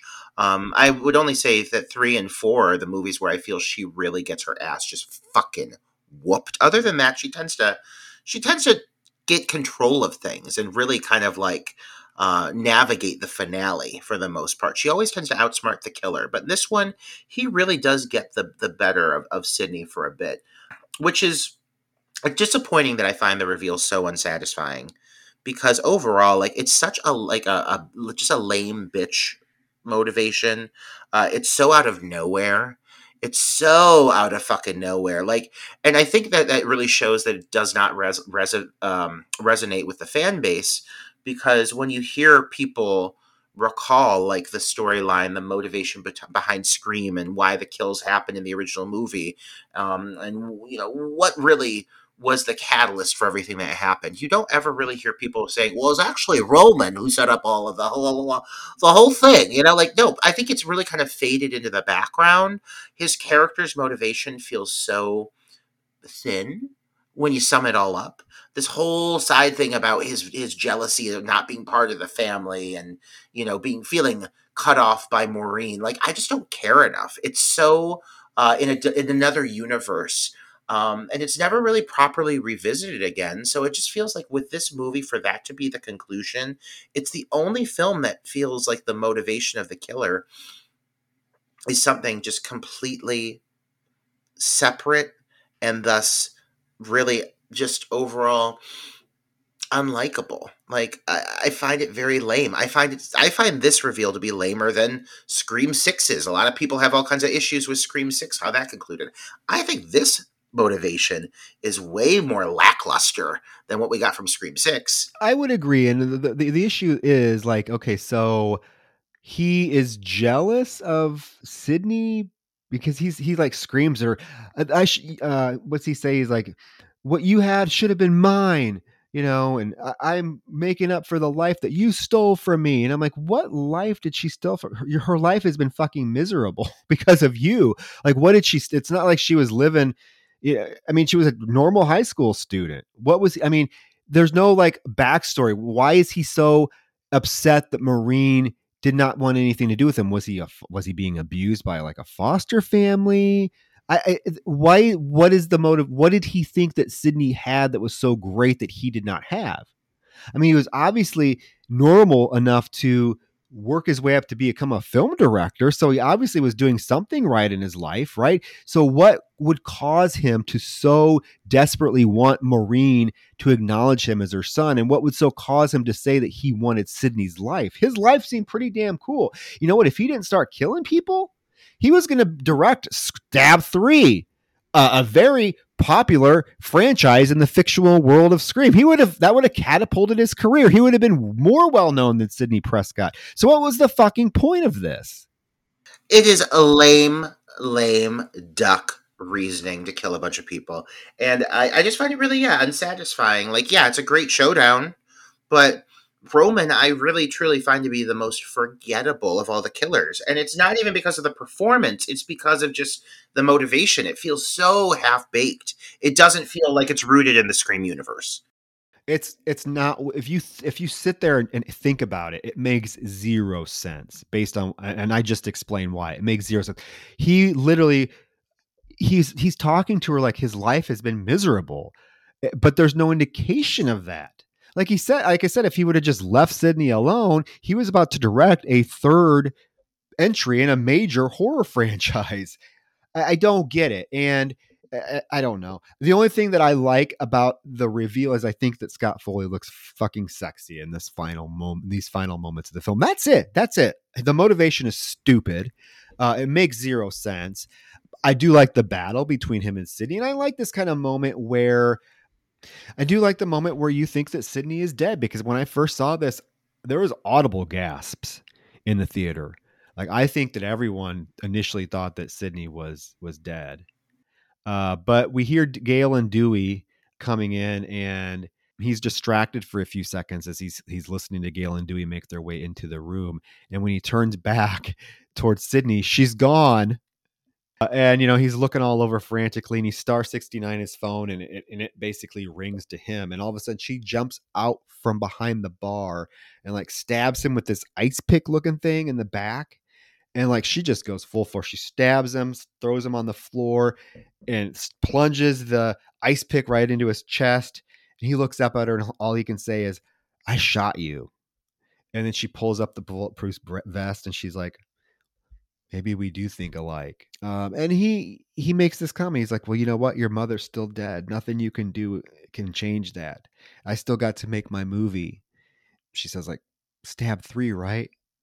This is when she plunges the ice pick into his chest. And there's this moment where Gale and Dewey come in and like he's dying, and she like they they I I don't know. She grabs his hand and they kind of hold hands as he's dying. I don't know how I feel about that you know, if it was in a less the hands of a less capable actress, I probably would have cringed a bit. But I mean, up to the very end, she's so steadfast and and devoted to the performance that it actually does feel kind of moving.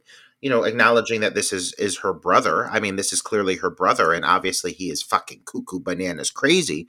But the fact that she holds his hand as he passes, like, it somehow manages to be kind of a tender moment, uh, which I found shocking that I found it to be moving, but it really is because she, I mean, again, watching Neve Campbell cry, there's nothing more beautiful than watching Neve Campbell cry. Dewey tells her to be careful because, you know, Randy in his little trilogy video said that the killer is always superhuman. And she gets up and she's like, he's not superhuman, Dewey. He's not superhuman at all. But like in good Scream fashion, Roman does get back up, knife raised, and starts coming at him and, and Dewey shoots him multiple times, but he has that damn bulletproof vest on. So uh, Sidney has to yell multiple times, shoot him in the head, shoot him in the head. And Dewey's like, what? What? Before he finally gets it and he plants a bullet right between Roman's eyes. and shoots him dead. Finally, Dewey. I mean, it's the first fucking time Dewey's managed to hit the goddamn target. Uh, Jesus Christ. But yeah, I mean, he is now dead, thank goodness. Uh, and they can finally, I guess, have some form of peace in their lives, at least for the time being. Yeah, single killer. Only the only Scream film with one killer. Now we do get this little epilogue of Sidney back at her ranch, and you know she's outside when this, and she, you know, she's checking the mail or whatever. She comes back in with her dog, and she's getting ready to shut the door and set the alarm, but she stops herself. And Kincaid comes in. Surprise! Kincaid is is an item now in Sidney's life because he's like, "Hey, we're about to watch a movie." Oh, let me backtrack. I forgot to mention the fact, uh, or the part when uh, Dewey proposes to Gale because that, that obviously is how they're married in Scream 4, but he wants her to sign the Return to Woodsboro's book. And she's like, Why, you hate that book? He's like, Would you just please do it for me? He opens it up, there's a ring inside. She puts it on. So now they're going to get married. But Sidney comes in the house. Kincaid's there. He's like, Hey, we're going to watch a movie. Come join us.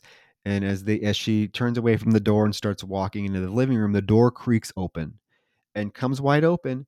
And she turns around and looks at it for a moment and doesn't do anything. She doesn't go close it. She just goes and joins the the group to watch the movie. And that is the end of Scream 3. It ends on a very I guess uplifting note. Uh, Sidney Prescott is not living in fear anymore for a good reason. You know, she killed the person that orchestrated everything that's happened to her in this life. So she has no reason to to fear anything until 10 years later. I think that the one thing about this film that, that I find surprising it is even though it is a bit of a mess, it manages to conclude on such like a strong note. Like that vi- that's visual, this very symbolic visual of her allowing the door to remain open and not fear what could come inside because she has full control over her life. I mean, for a movie that really was just kind of messy, messy all over the place. It wraps up the the trilogy so neatly, and it really does feel like a conclusion to a trilogy. So when the uh, the fourth entry came about, it, it felt like a, a, fresh start to a new chapter. Um, I really think it just ends on a strong note. Uh, all things considered, though, it is not necessarily a strong movie. It's fun as all get out. I mean, I had a great time watching this, but I have so many gripes and so many issues with a lot of the choices that were made through the course of this film, right down to the reveal of the killer. He's my least favorite character reveal, uh, killer reveal in the franchise, and I stand by that to this day. And um, it just took the story a place I didn't feel it needed to go. I didn't want it to go that route, and so it just leaves like a bitter taste in my mouth. But I still have a great time watching it. I like the simplicity of the ending. the The ending is is beautiful in its simplicity, right? But I also agree. I, I still maintain that this is the weakest of the franchise. I will also say that I don't hate it nearly as much as I used to. These these these viewings, these recent viewings, I think I've grown a little bit more of appreciation for some parts of the film. However, I I, I don't I guess I don't like it as a scream film, and I don't like it as a slasher film. Okay, and, and I know that's weird, but if you if it, if you took the scream stuff out of it and you took the slasher uh, stuff out of it, I mean, if it wasn't a scream film and it wasn't advertised as a slasher film, I might like it a lot better. But to me, again, I will maintain this film does not feel like a slasher film. A, the killer, like you said, is secondary, but the death sequences, the death sequences in this film are rushed. I mean, you get houses blows blowing up, you get stabs that come super, super quickly, characters that are dispatched in seconds. There's no buildup. Slasher films are known for elaborate chase scenes. They're they're they're known for they're known for the kill scenes, period. And in this film, all of that is just not a priority. So when you're watching this, like I said, it doesn't feel like a scream film. It doesn't feel like a slasher film. So it's just like, okay, I'm watching. There's something that feels very PG 13 about this movie. Yeah, yeah. It's and tonally, it's completely different than all of the other films. Uh, all of the films, yes, they have the humor, the tongue in cheeks that run through it but it's not as prevalent as it is in this film and i think that's problematic particularly when you had scream 1 and 2 that have some really really amazingly tense suspenseful scary scenes and then you get to this one and it's void of all of that i, I don't know it still is my least favorite of the franchise but i will say like i, I don't necessarily hate it, and I still think Scream is probably one of the more consistent franchises, uh, slasher franchises out there. Uh, I'm curious though because I've run into people that think that Scream Three, they like Scream Three. They some there's a few people that even rank it as their favorite. So if you're listening and Scream Three is like one of your favorites of the franchise, or you you know you you like it better than Part Two, which I know I me and Tyler both Tyler Jensen we had him on. We both ranked it. Scream Two is still my favorite of the franchise. Let us know. Let us know what what about Scream Three is it that makes it when you're looking at all the other Scream films and the universe that the Scream franchise has built, what about it Scream uh, in Scream 3 that makes it like, oh yes, that's the one that's my favorite, or that's the one that's better than because I honestly I don't get it. But I, I'm I'm open minded to hear it. So let's hear your thoughts on Scream Three, listeners. Yes, we want to hear your feedback. We want to hear your thoughts on this one because we know this is a somewhat divisive title. You know, like it is a relatively goreless slasher when you think about it. Like there is not much more than blood in this movie.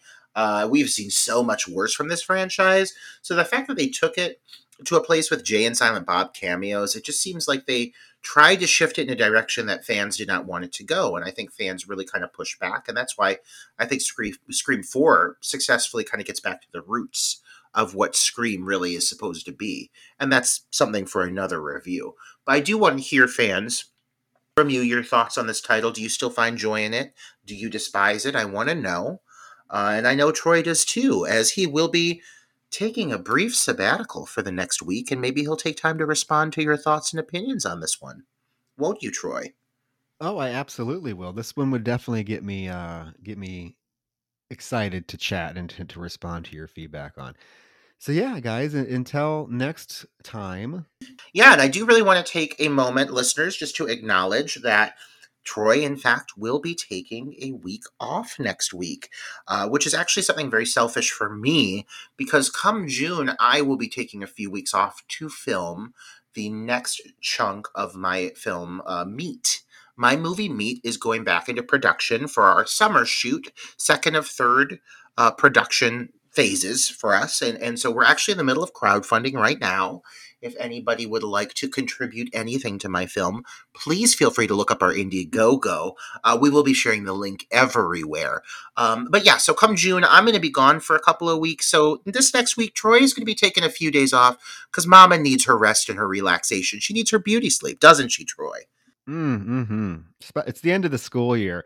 I'm exhausted. Mama's exhausted now that she's living in Vegas, she's going out. She's finding all the boys, all of them. so to fill Troy's uh, prestigious seat next week, I am I'm bringing in a guest. I'm bringing in a guest and someone I've just recently gotten to know, but it's a fellow filmmaker, a fellow queer filmmaker. It's Colin G. Cooper, who is really primarily known for like his music video work, but he is working on a queer giallo project right now uh, called Bath Bomb, which I've been seeing like kind of all over the place. They've had a really successful crowdfunding campaign. Uh, the the promo art looks amazing. I've been really intrigued by it. So the fact that he was willing to come onto our show, I love it. And I think considering the material that he's creating. Um, I thought it was just really appropriate that the title that we're going to cover together is Deep Red. Uh, so, Troy, I'm going to be so bummed that you're not here for like our first episode apart, but it's going to be a fun one to talk about. I got to say it. I I am I'm definitely very very uh, saddened that I'm not going to be able to join you guys, but I will be I'll be there in spirit, and I'm definitely going to be curious to hear your conversation on the film Deep Red. I'm a huge Argento fan. Um, he's inspired my films, particularly Teacher Shortage. But yeah, guys, it's this is this is not something that's going to be a habit. This, we're we're 100 and two episodes in and we've never done this but i i kind of know that roger like i said next month is going to be so consumed with meat and i will be cheering him on um, but we don't want to miss we don't want to like delay episodes. So we talked about it and we thought it might be a, a really interesting thing to try. Again it's not going to become normal but let's it's going to be fun. I'm going to bring on a couple guests next month when roger can't record and it, it'll be interesting and it'll be an easy way for us to still put out stuff while other things are going on in our lives because we love this podcast. We love you guys for listening to us. So with that and i'm i'll have to i'll have to share my thoughts on deep red at some point but i'm super excited to hear your guys' conversation on that. So while you're waiting for that, check out our Patreon and get let us know your thoughts on Scream 3, guys. Yes, and I I will be excited to talk to you next week, but Troy will be busy getting massages and hand massages and facials. Well, facials, mm. we'll hmm. see. Uh, treating himself to something nice and, and much deserved, Troy. I will miss you. I will miss you for a week. But with that, guys, good night. Until then, good night.